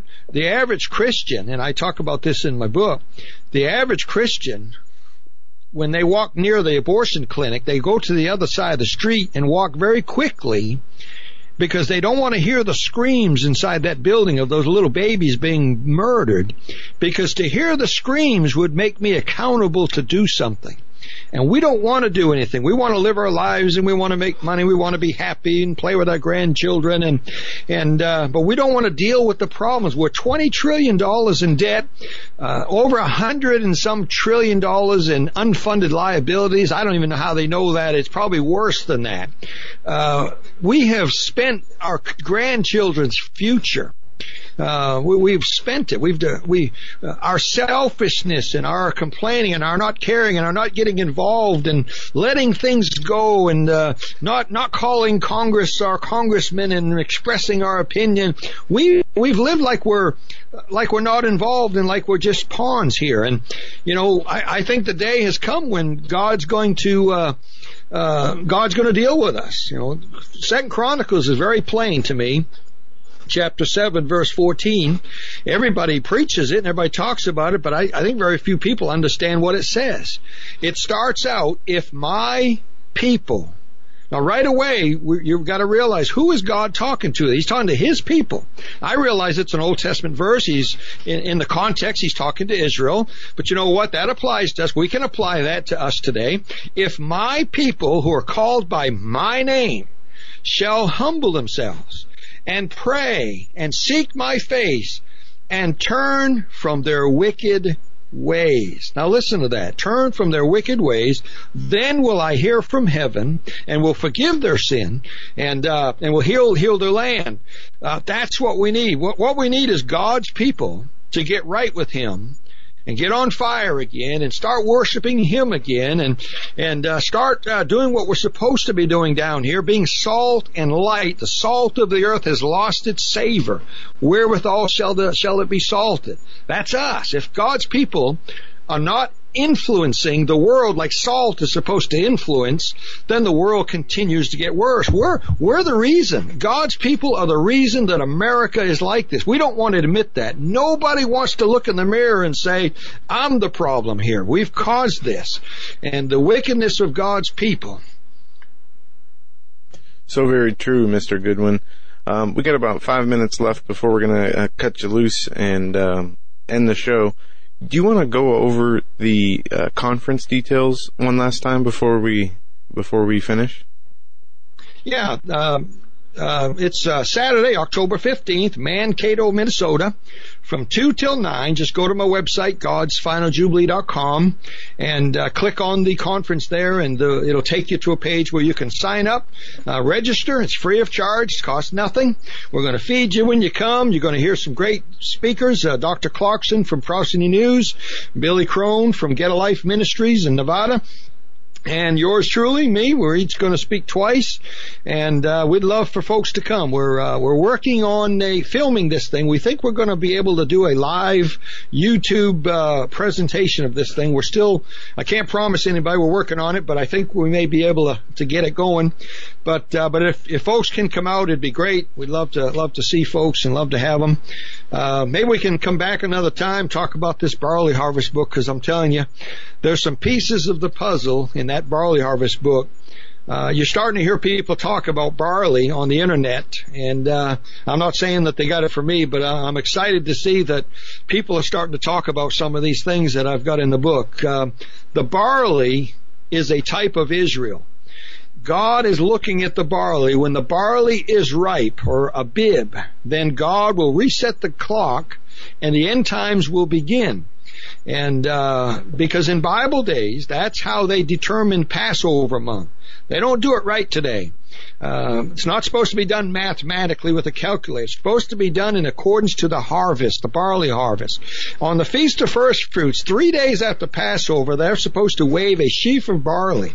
If, if the barley harvest is not ready, there's no there's no barley to wave. So that's how they reset the calendar. They they uh, they uh, they reset the calendar by looking at the barley. If the barley is ripe, then that becomes Passover month. It becomes the month of Bib.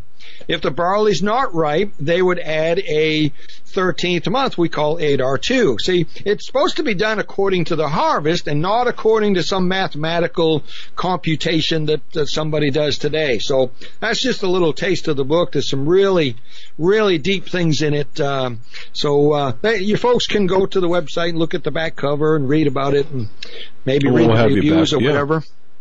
We'll have you back to talk about that. That's uh, and, and, folks, it's a we have a copy of the barley harvest here, and, and go go to uh, his website, uh, our guest website, the barley harvest. Uh, it's a good good read, and uh, uh, indeed, let's have you back and. We'll talk about it. In the meantime, have a great conference. That's a week from tomorrow right? Uh, yeah, a week from tomorrow.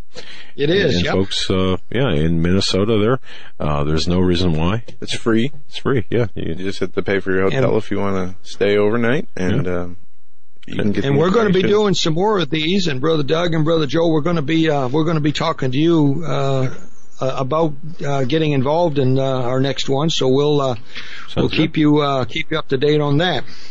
All right, brother. Well, again, thank you so much for your gift of time tonight. Um, we do have to take care of some issues here uh, before we sign off for the weekend, but God bless you. Thank you for your gift of time. Yep, Joe and uh, Doug, thank you so much for uh, having me on and uh, allowing me to rant and rave and yell and and and uh, I always love coming on with you guys. Love talking to you. You're my kind of guys. I love your show. I enjoyed uh, brother Paul uh, yesterday. I listened to him, oh, and man. good guy, just smart guy. But thanks for all that you guys are doing and holding up the torch and and helping get the word out there. Thank you so much. God bless you, sir. Thank you. And uh, do come back again. Very good. All right. That was our guest, Mr. Dan Goodwin. Uh, Joe, his website. Uh, heavenbound1.net or godsfinaljubilee.com. After the book, God's Final Jubilee. That, that's a great book too. The, the information that he's got in that book is just fabulous. Uh, folks, the reason we, when we needed to take a couple of minutes here before we sign off for the weekend, a couple of announcements, uh, to make as, as well, in addition to some technical things that we're going through. We got some, uh, new a bunch of new guests coming up. Yes. And uh, we want to kind of go over this. Dave Hodges actually mentioned one of the guests that is coming on next week, who is the economist um, Joseph Meyer. Yes. But um, Monday, we are going to have uh, Steve Quayle on. Yeah, stop right there. Let, me just explain this real quick, okay? Uh, folks, I spoke with Steve Quayle at length today. Now, he was on Alex Jones today. I don't know whether you caught him. If you did, great. But I spoke with Steve, and uh, we had a very sobering, lengthy, intense conversation we had something planned for Monday that plan changed. And by the time the conversation was over, he said, I would really like to come on just myself and just have a conversation, conversation with the listeners. It, it kind of stunned me. The context in which, the context of that stunned me a little bit. Um, I really would urge everyone to tune in to Monday. Monday is going to be an extremely important show. It's going to be with Steve Quayle, Steve Quayle only. We're going to have a conversation. It's going to be directed at each and every one of you. We're going to have a conversation with you. The information that he's got is critical, I believe. So, Joe, I, I just, that's what I really wanted to say about that. Yeah, so Monday, Please. Steve Quayle's going to be coming on. Wednesday, uh, Debbie Bacigalupi, she is yes, the Agenda 2030 um, uh, expert, if you will. She's going to come and talk about the Agenda 2030, the United Nations uh, global initiative that uh, encompasses Agenda 21 and an economic um, agenda as well. And then Thursday, Joseph Meyer, the economist. Now back to Tuesday. Stan Deyo's not going to be with us this week. He uh, last week he said he needed uh, this next Tuesday off. We have Stephen Menking coming on in hour number right. two, and Alex Wilson coming on in hour number three. Hour and number three is going to be we really have important. David Thomas, Carl Gallups, we have yeah. Avi Lipkin coming up, um, and just some great guests. I want to thank John Robertson and Greg Jackson for lining up uh, some of these people. Um, and you know, aside from Ted Broer Friday and Steve Quayle on Monday, we got one, two, three, four brand new guests that we're going to have next week. So it's going to be a very interesting uh, week. Yeah, yeah, indeed. Um, a lot of things happening on this end. We are fighting the censorship. We are fighting the the um, shall I say ankle biters? We're, we're, when I say ankle biters, we're fighting the harassment. Uh, understand that, that people such as Steve Quayle and Dave Hodges, us, uh, Rick Wiles, when he's not fighting hurricanes, he's fighting the the uh, the a very interesting fight. We're seeing things take place that have not taken place before. Folks, just we pray for each and every one of you because I do sense that things are going to be changing very quickly and very in, very darkly. Um, I don't want to say any more than that, except to say that uh, uh, when you hit your knees tonight, please pray for one another. Please pray for the um, just pray.